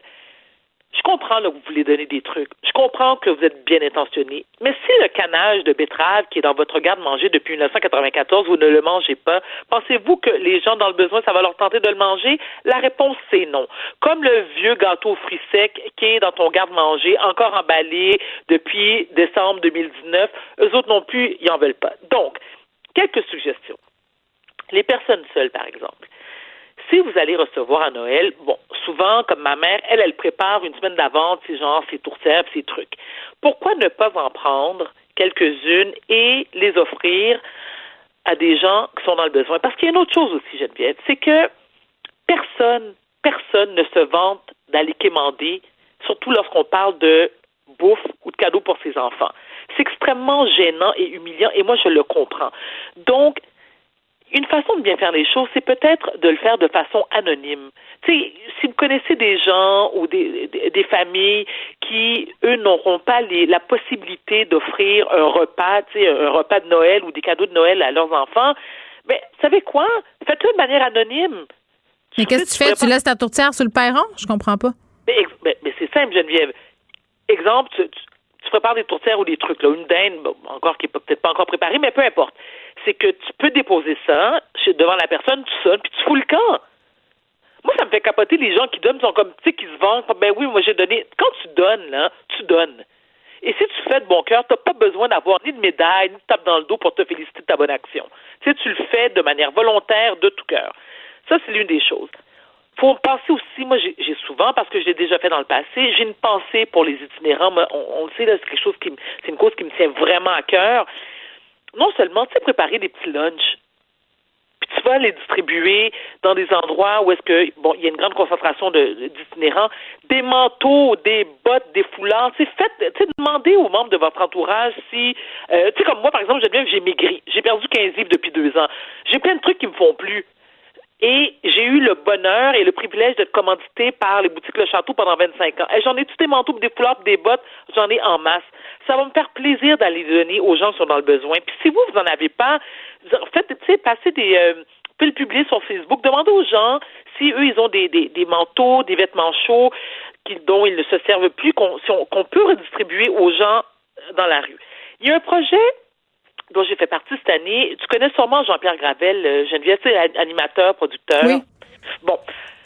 Il a eu la gentillesse de m'inviter à participer à un projet euh, qui est son idée, qui s'appelle Le moment de votre lettre. Alors, ce que j'ai fait, c'est que j'ai écrit une lettre qui s'adresse directement à nos aînés. Et cette lettre-là, elle est non seulement, elle est envoyée euh, électroniquement à plus de 2000 aînés qui se trouvent dans, soit dans des, dans des centres ou dans, euh, ou même dans leur résidence, à leur résidence privée, et on leur lit la lettre. Non seulement ils peuvent la lire en papier, mais aussi une lecture audio. Et moi, quand j'écris cette lettre-là, Geneviève, moi j'ai eu des, liens très, très, très. J'avais une relation quasi fusionnelle avec ma grand-mère euh, paternelle. Et en écrivant cette lettre-là, ça a été super facile parce que je pensais à elle. Et on sait tous que nos personnes, tu sais, nos, nos, nos, personnes, nos aînés, pardon, avec la pandémie, ça a été très difficile pour eux. Il y en a qui, malheureusement, ne pourront pas voir les membres de leur famille à Noël. Et je me dis, ça coûte quoi écrire une belle lettre, un mot, pour leur dire à quel point ils sont importants pour nous, comme on les aime? Oui, vas-y. Je peux-tu te parler de mon malaise quand j'entends toutes sortes de choses comme ça? J'ai, Voyons. Oui, non, mais c'est parce que je trouve, puis je m'inclus là-dedans, là, euh, qu'on donne dans le temps de Noël, puis qu'on fait des, des, trucs comme ça, puis après, on, on a comme bonne conscience, puis on se dédouane pour le reste de l'année. Je suis pas d'accord avec toi. J'aime bien, ça dépend c'est qui. Moi, je, je le fais pas juste parce que c'est la période de Noël. Tu sais, ça dépend de chacun. Tu sais, mm. moi, j'ai donné, par exemple, et je, je l'ai fait jusqu'à 2018, depuis la sortie de mon livre Maudite folle sur la bipolarité. Moi, ça me faisait plaisir de donner de l'argent pour la cause de la maladie mentale parce que mm-hmm. c'est une cause qui me tient à cœur. Je veux dire, et je suis quelqu'un, et, et sans, je le dis avec beaucoup, beaucoup de modestie, Geneviève, c'est que moi, ça me fait capoter quand j'apprends qu'il y a des enfants dans le besoin.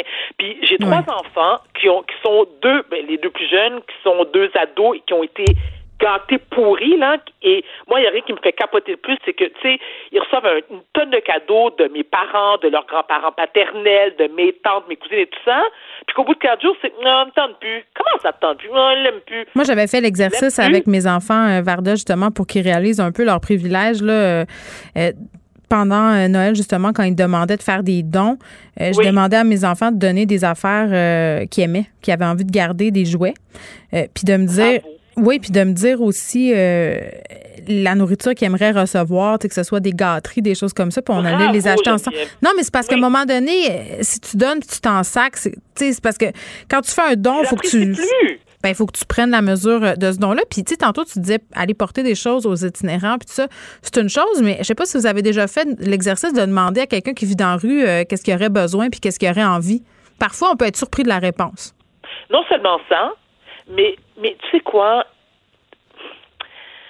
Je me souviens, il y a quelques années, encore une fois, je sortais de TVA et il y avait, euh, c'était le soir, puis il y avait un monsieur, c'est un itinérant qui, qui est encore là d'ailleurs, puis je me suis, tu sais, lorsque je lui ai demandé ce qui lui ferait plaisir, ça va te sembler bête, bien ce que je vais te répondre. Il m'a dit, Madame, un câlin.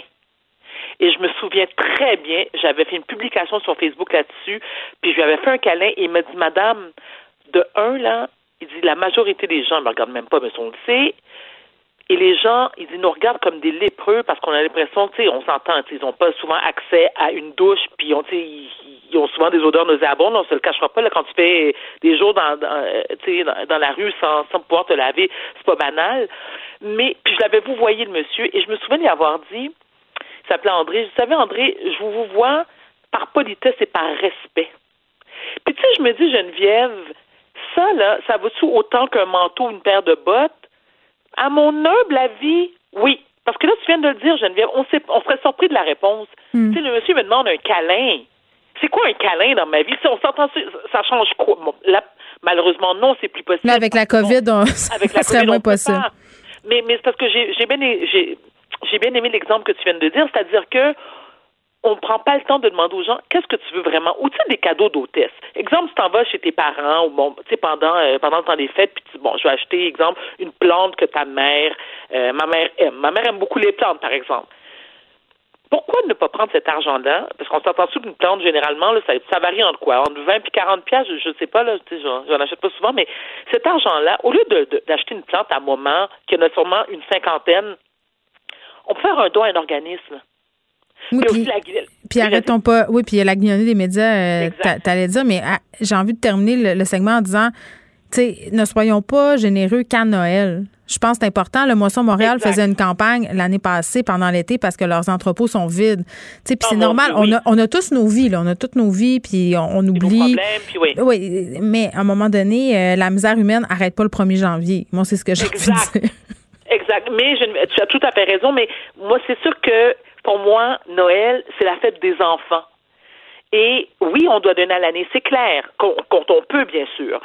Mais pour moi, les enfants, c'est important. Tu sais, même si c'est juste un cadeau, une affaire, c'est sûr que si vous allez faire le ménage dans les, dans mm. les jouets de vos enfants, vous allez trouver des trucs que vous pouvez recycler et les. Oui, mais même en, acheter un neuf, il y a des enfants. Moi, j'avais participé l'année passée à un projet avec la, DPJ. Tu achètes un cadeau pour un enfant de la DPJ. Ça revient un peu à ce que tu disais au début. Là, donnez pas de vos vieilles affaires qui fonctionnent plus ou les trucs dont vous ne voulez plus. Donnez des vraies affaires le fun. Varda, on se reparle demain. Merci. Avec plaisir. À demain, Geneviève.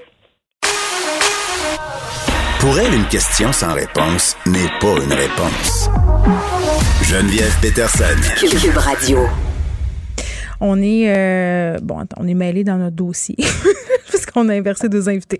OK. Euh, on se parle de ce rapport euh, de l'enquête indépendante sur la manière dont les plaintes relatives à l'ancien prêtre Brian Boucher euh, dévoilées par l'Église catholique. Puis ça, je veux le préciser là, quand même, c'est très important. C'est un rapport indépendant qui a été fait par un juge retraité de la Cour supérieure du Québec. Ça a été dévoilé aujourd'hui à Montréal et c'est fait à partir de centaines de documents et d'entrevues avec plus de 60 témoins.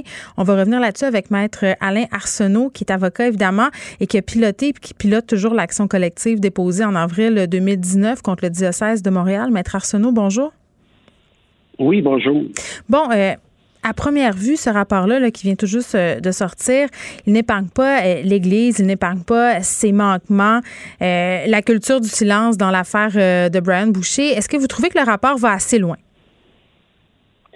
Ce que j'ai pu voir jusqu'à maintenant, je trouve que c'est un rapport assez complet qui fait état de, je, dirais, euh, l'irresponsabilité, à tout le moins avant euh, Monseigneur Christian Lépine, de l'Église de Montréal, qui a permis, en toute connaissance de cause, euh, avec une volonté de, de pouvoir, mm. qu'il préférait protéger des abuseurs physiques, psychologiques ou sexuels d'enfants, d'adultes, par des religieux. ça, c'est, je pense, à partir d'un cas, la démonstration évidente de ce fait. Et, c'est la première fois qu'une église au Québec le fait et c'est tout à l'honneur du diocèse de Montréal. Ben, euh, il, y en a combien d'autres? Ça, c'est d'autres questions. Oui. Puis un élément euh, qui ressort, notamment cette espèce de, culture euh, du silence systémique, systématique aussi. dans le cas de, du prêtre Boucher, on y avait des rumeurs quand même euh, depuis très, très longtemps. Il aurait entretenu des relations euh, avec des garçons de 18-19 ans. Il avait même été envoyé à un certain moment en évaluation euh, psychologique, une évaluation qui a mené à écarter tout soupçon qui puisse être un abuseur d'enfants. Moi, j'ai de la misère à me rentrer ça dans la tête qu'on ait autant de signaux et que l'Église, balayée du revers de la main, ait voulu en quelque sorte peut-être cacher même les propensions de cet homme-là, les propensions pédophiles, parce qu'il a agressé sexuellement après des ados des jeunes adolescents. Oui, effectivement. Cette culture du silence, cette culture de je ne veux pas voir, cette culture de la disparition de la preuve, parce que dans le rapport, on fait état qu'il y a eu des vols de documents à l'intérieur de l'archevêché, donc il y a des gens qui protégeaient des gens hmm. par des vols, puis pas des vols anodins, aller voler des choses importantes, les documents secrets de cette nature-là. Ben, c'est ça la réalité de, l'Église au Québec, des églises au Québec, des congrégations religieuses. C'est ça la réalité. On a laissé aller les choses parce qu'on voulait protéger soit des amis, soit parce qu'on était peut-être impliqué soi-même dans des situations semblables, hmm. soit qu'on voulait protéger l'image. Mais en bout de piste, c'est combien de victimes, combien d'agresseurs, puis combien de victimes? Combien de milliers de victimes chaque organisation religieuse au Québec euh, n'a pas protégé. c'est ça qui est, fondamentalement le problème. Et ça, on le sait à partir maintenant d'un cas dans un diocèse. Mais dans tous les diocèses, il y a eu des cas semblables. Dans toutes les congrégations, il y a eu des cas semblables. Et la question, c'est qu'à un certain moment donné, étant, donné qu'on a voulu faire disparaître, qu'il y a eu des vols pour faire disparaître, la question, c'est est-ce qu'il n'est pas temps, comme l'Australie, comme l'Irlande, comme la Belgique, comme euh, l'Allemagne, de faire une commission d'enquête?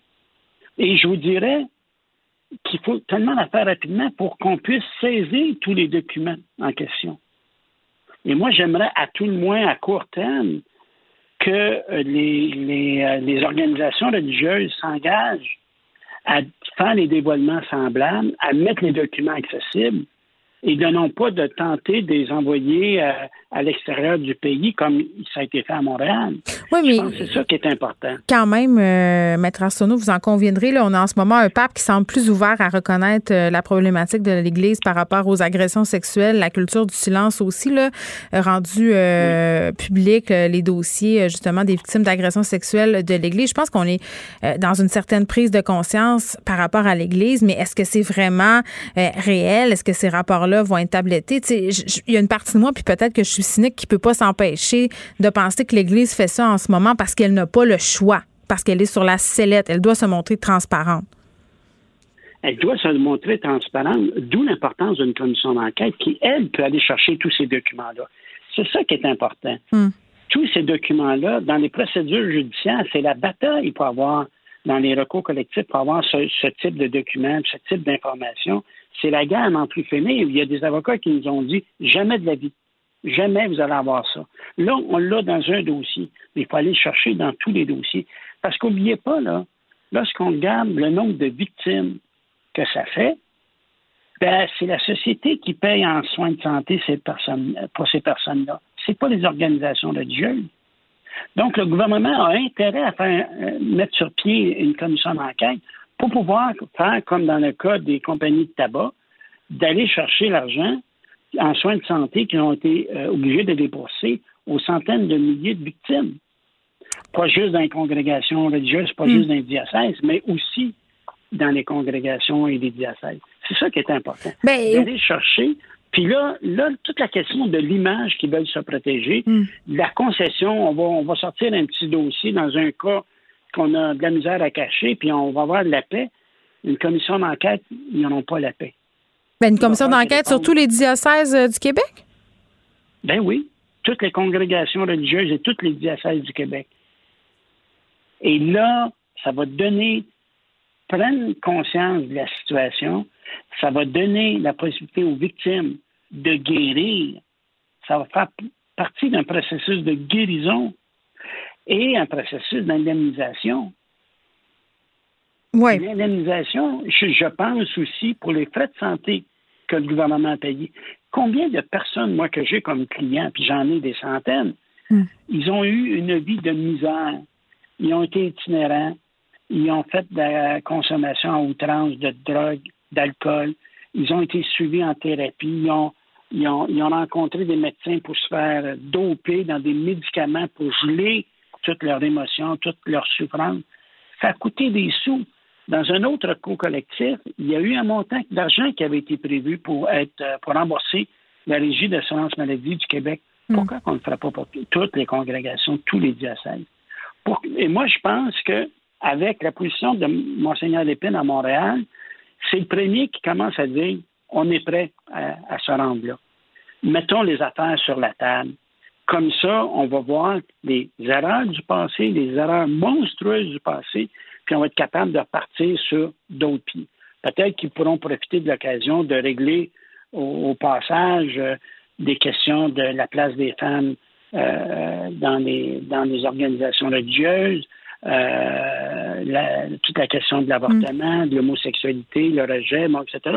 Ça va peut-être contribuer à faire un renouveau de l'Église. Et vous avez raison de parler du pape François. Je pense qu'il y a une certaine ouverture. Il faudrait juste que son ouverture euh, euh, arrive au Québec, euh, mais au Québec entier. Oui, puis que ce soit la fin de la culture euh, du secret, parce qu'un important passage du rapport, en tout cas, puis personne ne va être surpris de ça, c'est quand on parle d'une absence d'imputabilité des personnes qui ont été impliquées dans l'éducation, la formation et la carrière de ce prêtre-là. Tout le monde se renvoyait la balle, personne ne se chargeait jamais des plaintes reçues. Ça, c'est dans le cas de M. Boucher, mais on l'a vu dans d'autres cas aussi, là, où justement, on envoyait des prêtres en campagne, on les ramenait. Tout le monde s'échangeait à patate chaude. Là. Ah ben, on, a eu des cas, nous, euh, euh, où, la prêtre a, fait 40 victimes de connus. Ça, ça veut dire normalement 10 fois plus. Puis on l'a envoyé 2-3 ans en Afrique. Hein? Euh, dans d'autres cas, c'était la, paroisse voisine avec. On peut soupçonner, on peut soupçonner que ces prêtres-là continuent à s'adonner à leurs activités problématiques, un coup transféré ailleurs. Là. Fait qu'il y a d'autres victimes. Ben, c'est leur orientation profonde. On ne guérit pas de la pédophilie. Les gens peuvent la contrôler, mais ça ne se guérit pas. Fait quelqu'un comprend qu'on change d'endroit, il repart à zéro, il se pense euh, parfait, personne ne me connaît ici, je peux continuer. C'est ça que nous, qu'on a vu dans des dossiers. On, a des dossiers de du même agresseur de 50, 40, 35, 65 victimes connues par le même agresseur. c'est des agressions en série, là. C'est des agressions en série. Des fois, je suis obligé de dire, il y a, des gens qui viennent euh, nous, nous rencontrer, puis ils doivent nous dire ce qui est arrivé. Hmm. beaucoup de gens ont difficulté, mais quand on leur dit c'est qui, puis on pose des questions, on a quasiment le goût de leur dire ah, dites-nous il est pas, je le sais, parce que ça fait vous êtes le quatorzième qui rencontre la même ah. affaire. On ne peut pas faire ça, on ne le fait pas. Mais on est pour, pour, éviter cette douleur-là, on sera tenté de le faire, mais on ne le fait pas. Mais c'est souvent le même pattern. Et c'est souvent le même pattern. Il y en a un, je peux juste donner un exemple. Lui, là, 95% des victimes, puis il y en a eu beaucoup, c'était toujours la technique d'approche par les pieds. Ah, tu sais, tu as peut-être mal aux pieds, je vais te masser les pieds. Puis il montait, puis il montait, puis il montait. Mais puis il y a des gens qui sont au courant de ça. Ça se sait. Dans un autre dossier, il y a, un prêtre qui vient témoigner sous serment, puis on lui dit Êtes-vous surpris que tel prêtre euh, ait des accusations euh, semblables? Hmm. Hésite, hésite, hésite, hésite, puis il dit Non, je suis pas surpris. Pourquoi? Ben, Entre nous, ça se parlait. Et c'était un responsable d'une congrégation religieuse. Ah, entre nous, euh, ça se parlait. Ah, c'est-tu mis dans un procès verbal? Ben voyons donc, on n'a jamais mis ça dans un procès verbal. Mais ça se parlait entre nous. Non, c'est fou, là, parce que dans le cas euh, du prêtre Boucher, là, on a eu des, euh, des avances sexuelles indésirées, notamment envers un jeune homme de 18 ans qui ont été ignorées, même effacées de la mémoire écrite collective de l'Église. Donc, on tassait volontairement ces informations-là pour pas garder de traces. C'est comme, à cette époque-là, j'espère que c'est différent à l'intérieur du diocèse aujourd'hui, une agression sexuelle s'arrêtait à 18 ans. Tu as 19 ans, tu n'es pas victime d'agression sexuelle. C'est tellement élémentaire. Hmm. Et ce pas des gens euh, qui sont dénués d'intelligence et de formation. Mais quand on regarde dans le rapport puis on dit Ah oui, mais on n'a pas fait de suivi parce que la victime avait 18 ans. Là, tu dis ça marche pas, là. Mais c'est cette culture-là. Moi, ce qui m'intéresse beaucoup plus, c'est à partir de maintenant, qu'est-ce qu'on fait? que l'Église va faire? L'Église du Québec, qu'est-ce qu'elle va faire? Puis qu'est-ce que le gouvernement du Québec va faire aussi? Hein? On le sait, là. Un homme sur six, une femme sur trois, pas tous par des pareils, ont été victimes d'agression. C'est 2 millions de population au Québec. 2 millions de personnes, nous sommes 8 millions, point Ça commence à faire du monde. Il y en a beaucoup, c'est des organisations religieuses, surtout chez euh, des hommes, c'est-à-dire lorsqu'ils étaient garçons, hmm. âge moyen euh, lorsqu'elles sont victimes d'agression, c'est 13 ans. Vous pouvez imaginer le long, long, long parcours difficile de la vie de ces personnes-là. Il y a des gens qui ont arrêté de parler, de, de voir leur famille. Ils ne voulaient pas, ils n'étaient pas capables de parler de ça. Ils se sont isolés de leur famille sont devenus itinérants. Ça a donné des vies gâchées. Est-ce que vous avez. Les pots cassés sont récupérés par le gouvernement? Ben, c'est ça qu'il faut qu'on fasse état, puis qu'on surveille. Moi, je trouve que ce qu'il faut faire, c'est de surveiller les organisations religieuses. Oui, ben, euh, effectivement, puis quasiment les mettre sous, euh, sous tutelle, c'est ce que je comprends. Euh, Maître Alain Arsenault, merci. Maître Arsenault qui pilote l'action collective déposée en avril 2019 contre le diocèse de Montréal. On lui parlait par rapport à ce rapport de l'enquête indépendante sur la manière dont les plaintes relatives à l'ancien prêtre Brian Boucher a été dévoilées par l'Église catholique à Montréal aujourd'hui. Pendant que votre attention est centrée sur cette voix qui vous parle ici, ou encore là, très loin là-bas, ou même très, très loin. Celle de Desjardins Entreprises est centrée sur plus de 400 000 entreprises partout autour de vous. Depuis plus de 120 ans, nos équipes dédiées accompagnent les entrepreneurs d'ici à chaque étape pour qu'ils puissent rester centrés sur ce qui compte, la croissance de leur entreprise.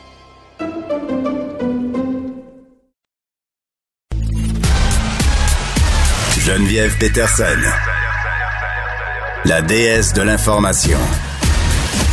Vous écoutez Geneviève Peterson, Cube Radio. On rejoint Léa Streliski. Salut Léa. Salut. Hey, je voulais qu'on fasse un retour sur un article que tu as publié euh, dans l'actualité sur ton ras-le-bol des complotismes. Ouais, j'étais tannée. OK. Euh, Non, mais c'est parce que, tu sais, on les voit passer, on est sur les médias sociaux, ou bien on a une tante, un oncle, un cousin, un frère, une sœur qui euh, divague. Et euh, à un moment donné, je vois des personnalités publiques aussi, tu sais, les René-Claude Brazo, Lucie Laurier, Alexis Cossette, tout ça, qui sont des bergers qui amassent quand même beaucoup de moutons. Il y a beaucoup de gens qui les écoutent. Et à un moment donné, je trouve qu'il va falloir qu'on agisse sur les gens qui disent n'importe quoi. Je veux dire que tu dises n'importe quoi sur occupation double, c'est une chose, mais que tu dises n'importe quoi sur des faits scientifiques qui ont été prouvés euh, et qui, à un moment donné, ça, ça, suffit. Je ne sais pas comment on va faire pour euh, pour se défaire de ça concrètement. C'est-à-dire je pense qu'à un moment donné, il va y avoir des lois, des règles, les plateformes vont s'adapter. Mais aussi, nous, comme citoyens, là, euh, tu sais, on c'est bien drôle là, de se trouver plus intelligent que les complotistes ou les gens qui les qui les influencent. Mais je pense que nous-mêmes, il il faut qu'on qu'on leur dise non, tu mens. Genre, ça, ça suffit. Faut, faut, faut, c'est grave en fait. faut que collectivement on se dise que c'est grave de faire ça. Alors, j'ai écrit ça dans l'actualité parce que j'étais vraiment tannée, puis à la place de juste me pogner avec du monde sur Twitter, je me suis dit, je vais l'écrire. Mais Et attends, euh, je t'arrête un Oui, petit peu euh, par rapport à se pogner avec du monde sur Twitter. Toi, ce que tu dis, c'est qu'on devrait dire à ces figures-là de se la fermer parce qu'ils rép- ils répandent des enneries, mais en même temps, j'ai l'impression que c'est une grande, grande perte de temps et qu'à part me mettre en troisième crise, ça servira pas à grand-chose. Puis, toujours une petite réticence quand on parle de contrôler la parole des gens. Euh, un, un des points positifs des médias sociaux, puis c'est aussi son revers et son penchant un peu diabolique, c'est que c'est un outil formidable de démocratisation de la parole. En même temps, est-ce que la parole de tout le monde a la même valeur? Ça, on peut se poser la question. Ben, tu sais, euh, moi, je ne pense pas, et c'est ça qui est dommage avec les plateformes, c'est que il y a plus de hiérarchisa- il y a plus de hiérarchisation là. Tu sais, c'est-à-dire que quelqu'un qui a un doctorat puis qui a passé des années sur un sujet, Ouais. qui est rendu expert en épidémiologie, c'est rendu que c'est écrit dans la même typo puis avec les mêmes caractères que euh, n'importe qui d'autre qui décide de remettre en question. Qui a fait ses en- recherches? oui, c'est ça, entre deux bouchées de poulet, là. Puis là, c'est rendu que c'est deux tweets qui se suivent, puis on dirait que ces deux choses se valent, puis tout le monde a le droit de dire ce qu'il veut parce que la liberté d'expression, puis tout ça. Mais à un moment donné, euh, ça, c'est pas vrai. C'est juste pas vrai. Et il y a des nuances dans la liberté d'expression. Et puis, on a réussi à en mettre. C'est-à-dire que t'as pas le droit de faire un appel à la violence. T'as pas le droit de euh, faire de la haine raciale. ou euh, C'est-à-dire que ça se modifie, là. Puis, à un moment donné, je pense que dans les situations d'urgence, puis je le sais que c'est compliqué puis qu'il faut qu'on réfléchisse tous ensemble à ça, mais dans des situations d'urgence comme ce qu'on vit en ce moment, je, je ne pense pas qu'on devrait pouvoir remettre en question certains faits scientifiques démontrés. Mais surtout quand on est une je- personnalité publique. Là, moi, quand je vois Éric Duhem se présenter à la chefferie du Parti conservateur du Québec en tenant un discours anti-masque, en parlant d'extrémisme sanitaire, je trouve qu'il prend euh, des largesses quand même assez risquées avec sa parole et qu'il s'avance sur des pentes très, très savonneuses. Ben oui, et puis euh, c'est, c'est, ça a des effets. Je veux dire, la crise de désinformation que vivent les États-Unis en ce moment, c'est gravissime. Puis on, on, est rendu loin là-dedans, puis on l'a pas trop vu aller, puis là, ben on est comme, eh, comment on fait pour corriger ça? Euh, On a créé comme une société parallèle de QAnon qui croit des affaires, puis tu peux pas les faire démordre de ce qu'ils pensent.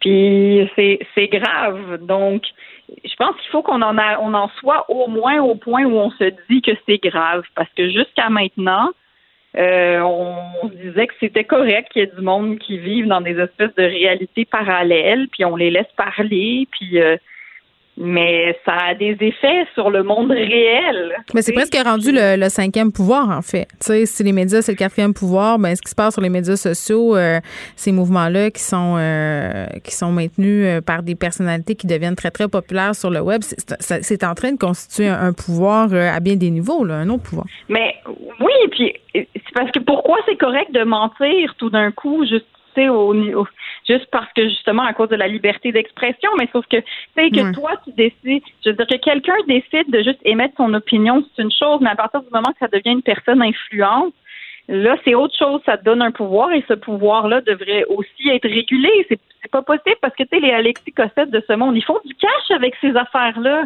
Lui, là, ça l'arrange de faire, de toujours être en train de dire, vous allez voir, la, vérité va sortir, la vérité va sortir. Évidemment, évidemment, elle sort jamais.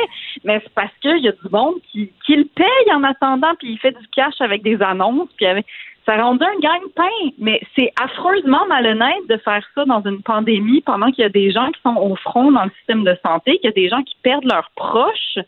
Tu sais, ça, c'est le monde réel.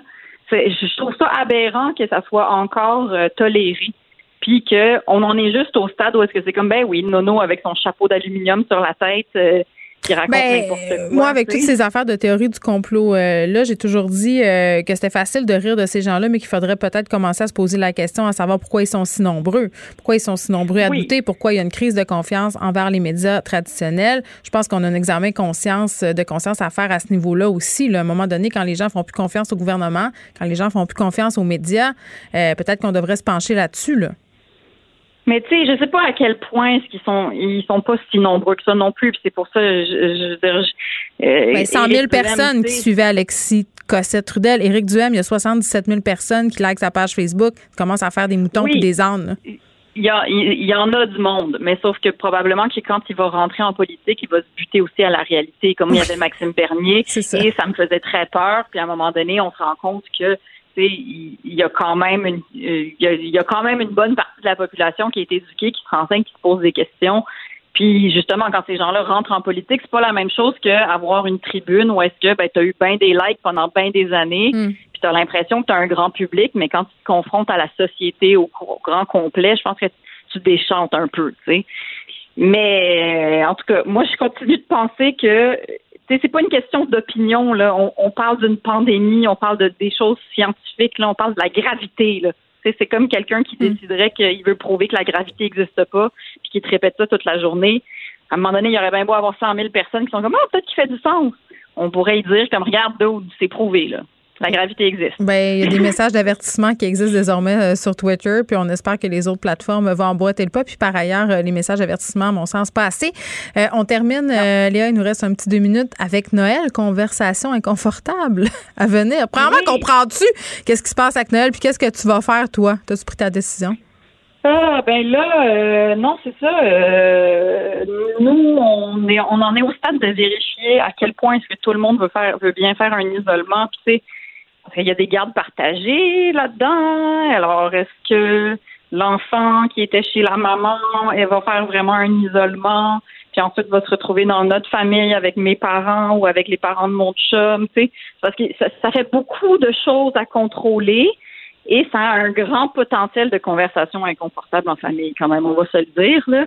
Puis là-dedans, il peut y avoir des hiérarchies qui se créent de comme quel enfant pense qu'il est préféré par rapport à l'autre? Est-ce que lui va pouvoir aller euh, au chalet, puis pas elle? Puis tu sais, il y a un potentiel. Déjà que c'était tendu. Déjà que c'était tendu. Exact. Moi, sincèrement, je me disais, hey, déjà qu'on est toutes écœurées de cette pandémie-là, Là, ils vont nous permettre de faire Noël. Finalement, tout le monde va s'engueuler. Personne ne va voter pour la CAQ parce que ça va être leur faute.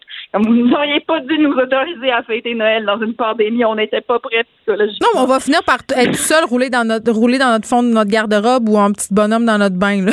en tout cas, Moi, je pense que c'est ça qui va arriver. Tout le monde va bouder. On va rester chez nous avec notre sapin, puis chacun va être dans son de son bord en boudin.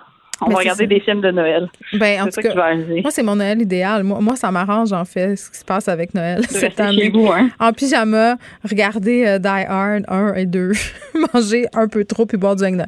OK, mais on, va, on va continuer euh, à suivre les pérégrinations du gouvernement parce que, tu sais, rien n'est joué encore. Hein. Il y a beaucoup de Non, je sais. Puis peut-être que le 18 décembre, ils vont juste décider d'annuler tout ça, ce qui serait, à mon sens, peut-être une meilleure opinion. Puis pas juste à mon sens, là. Tu parlais du poids de la parole, Léa, tantôt. Plusieurs euh, épidémiologistes, virologues abondent dans le même sens. On aurait peut-être pu sauter un tour cette année. Oui, mais dans ce cas-là, son nono, là, voyons qu'ils nous ont dit oui, puis qu'après, ils vont nous dire non. Comment ils vont faire pour rentrer la, la pâte à dents dans le tube? Ils n'y arriveront jamais, là. Ben, c'est ça. Comme si au, c'est au mois d'août, quand on était tous en bedaine à faire du barbecue, ils nous avaient dit Oups, il faut qu'on vous reconfine maintenant. Là. Je pense que ça aurait marché. Les enfants vont se rebeller.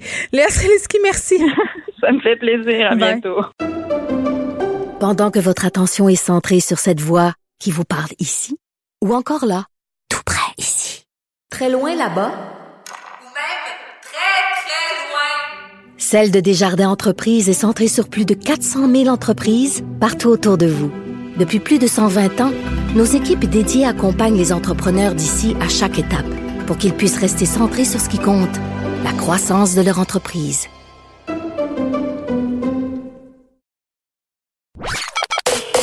Joignez-vous à la discussion. Appelez ou textez le 187 Cube Radio 1877 827 2346. Hello. Salut Pierre Nantel. Salut, je sais que je suis du même avis que Léa Treliski hein, sur notre ami euh, qui a décidé de faire de la politique Éric Duhem. Effectivement, moi je pense que ça va changer la donne. Il va se retrouver devant le grand public et non pas devant son public cible. Ça va faire une grosse différence. Non, il va se faire euh, il va avoir un dur euh, rappel à la réalité. T'as raison. Ben, en tout cas, c'est pour ça qu'il faut, faut ces gens-là, il faut qu'il y ait la politique. Allez-y, vous dites représenter un courant de société, ben alors faites la politique. C'est comme ça qu'on représente la démocratie. Comme, en fait, c'est plutôt c'est comme ça qu'on représente la vision d'une société. C'est en faisant de la politique. Alors, allez-y, be my guest. Ben, t'as raison. Ben ouais, j'évolue, euh, j'évolue dans mon idée euh, sur la, la, la, sur Éric Duhem, finalement. Bon. Simon Jolin Barrette, qui annonçait mardi l'intention du gouvernement de réformer en profondeur la loi 101, mais là, ça sera pas aussi clair que ça, semblerait-il. Le premier ministre Legault dit ben non. ben, écoute, moi, là, moi, j'adore, vraiment, j'adore Simon Jolin Barrette. Oui parce que c'est un jeune qui fait de la politique de façon articulée. J'adore Gabriel Nadeau-Dubois, j'adore Christine Labrie, j'adore Pierre-Paul Saint-Pierre Plamondon. Je suis mm. heureux de voir des jeunes personnes dire, bon, mais c'est ça le système, si on veut changer des affaires, il faut aller faire de la politique. Bon, même affaire pour Duhem. Mais honnêtement, je me demande qu'est-ce qui peut bien se passer chez un athlète politique aussi talentueux que Simon Jolin Barrette pour, euh, finalement, je sais pas moi, manger un spaghetti avant d'aller de faire sa natation pour avoir une crampe dans le milieu du, du, du la piscine. voyons donc, comment ça se fait qu'il arrive avec une improvisation en lien avec les cégeps? Est-ce que c'est une, une, vieille guerre qu'il y a avec euh, le, Conseil des ministres, avec euh, M. Legault? Mais c'est très étrange d'arriver avec un dossier qui est à ce point-là sous les projecteurs. Tout le monde parle de ça actuellement. Là, là, mm-hmm. La Jolie même qu'elle va présenter un livre blanc sur, sur le bilinguisme, parce que sur la protection du français. Je veux dire, honnêtement, s'il veut pas se faire damer le pion, moi, j'ai toujours cru que la situation actuelle, le fait que l'enquête du Journal de Montréal a créé, tant de remous jusqu'à ce que Nambropoulos arrive et que Mme, euh, comment ça s'appelle, Chelsea Craig, euh, on, on, peut se fouiller avec Sophie dans ses vieux tweets, ça a amené finalement un terrain où on se sent légitimé et surtout le Canada anglais va dire ouais, il y a l'air d'avoir de quoi qui se passe pour vrai par rapport aux Français à Montréal. OK, on va donner un break au gouvernement de la CAQ à Simon Jolin Barrette. Or, dans un contexte pareil, euh, on arrive avec une petite annonce qui dit qu'on va annoncer quelque chose. Donc, c'est déjà un peu, un peu chétif, mais c'est surtout ce genre d'improvisation. Ben, va checker du côté des cégeps. Ben, c'est pas drôle quand tu vois que le premier ministre, moi, c'est une des choses qui me, me, me, préoccupe beaucoup. Je considère que c'est pas drôle de faire la politique actuellement, puis quelqu'un qui est au pouvoir, même, même, quelqu'un qui est juste élu, c'est très difficile, c'est une ligne très fine à marcher. Représenter les gens dans un contexte de COVID, c'est très important. Qu'on soit dans l'opposition ou ailleurs, et pour être, imaginé, premier ministre actuellement, quelqu'un qui aurait dit, ben moi, je veux faire la politique, puis se fait élire pour des raisons niaiseuses, comme Donald Trump, ben voilà ce que ça donne. Mm. Hein, je veux dire, on a un record, un record de, de, de fatalité, de mort euh, aux États-Unis. mais donc, je trouve ça dommage qu'il n'y ait pas cette discipline-là d'éviter à, François Legault d'être obligé d'avancer. C'est comme aux échecs, tu sais, tu, bouges pas ton roi pour le fun, Puis là, ben, il est obligé Mais c'est quoi, quoi que tu euh, dis, ben, dans le fond, euh, que Simon Jean-Lin Barrette, il était mal préparé, que son affaire était mal ficelée? Ben, je, effectivement, la question se pose, donc, qu'est-ce qui a mené à ça? Est-ce que lui était trop spontané? Est-ce que c'est un, c'est un coup euh, bas volontaire? Est-ce que, moi, On peut-tu mettre ça sur la naïveté de la jeunesse? Ben, en tout cas, il n'y a pas de doute que ce sont quand même de nouveaux députés. Hein? Ça fait juste deux ans que ces gens-là font de la politique. Il y en a plusieurs là-dedans qui sont ministres. Et donc, évidemment, la, la jeunesse, le, le, manque d'expérience, peut-être comment euh, nous frappe dans ce temps-là. Et à ce moment-là, il faut avoir des gens de communication qui, non seulement sont très talentueux, mais qui sont aussi, qui ont une forme d'autorité.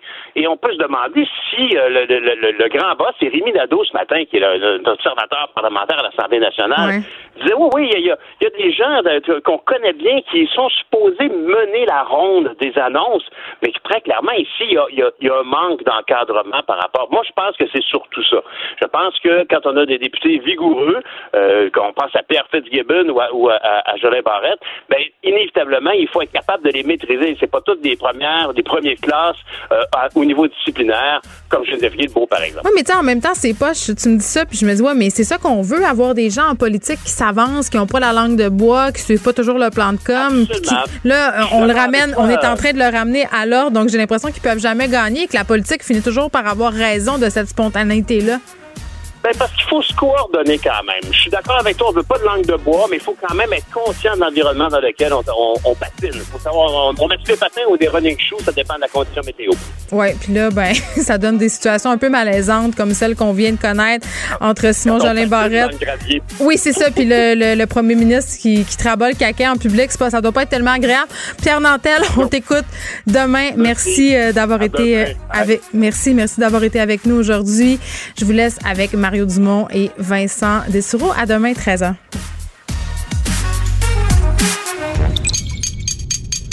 Cube Radio.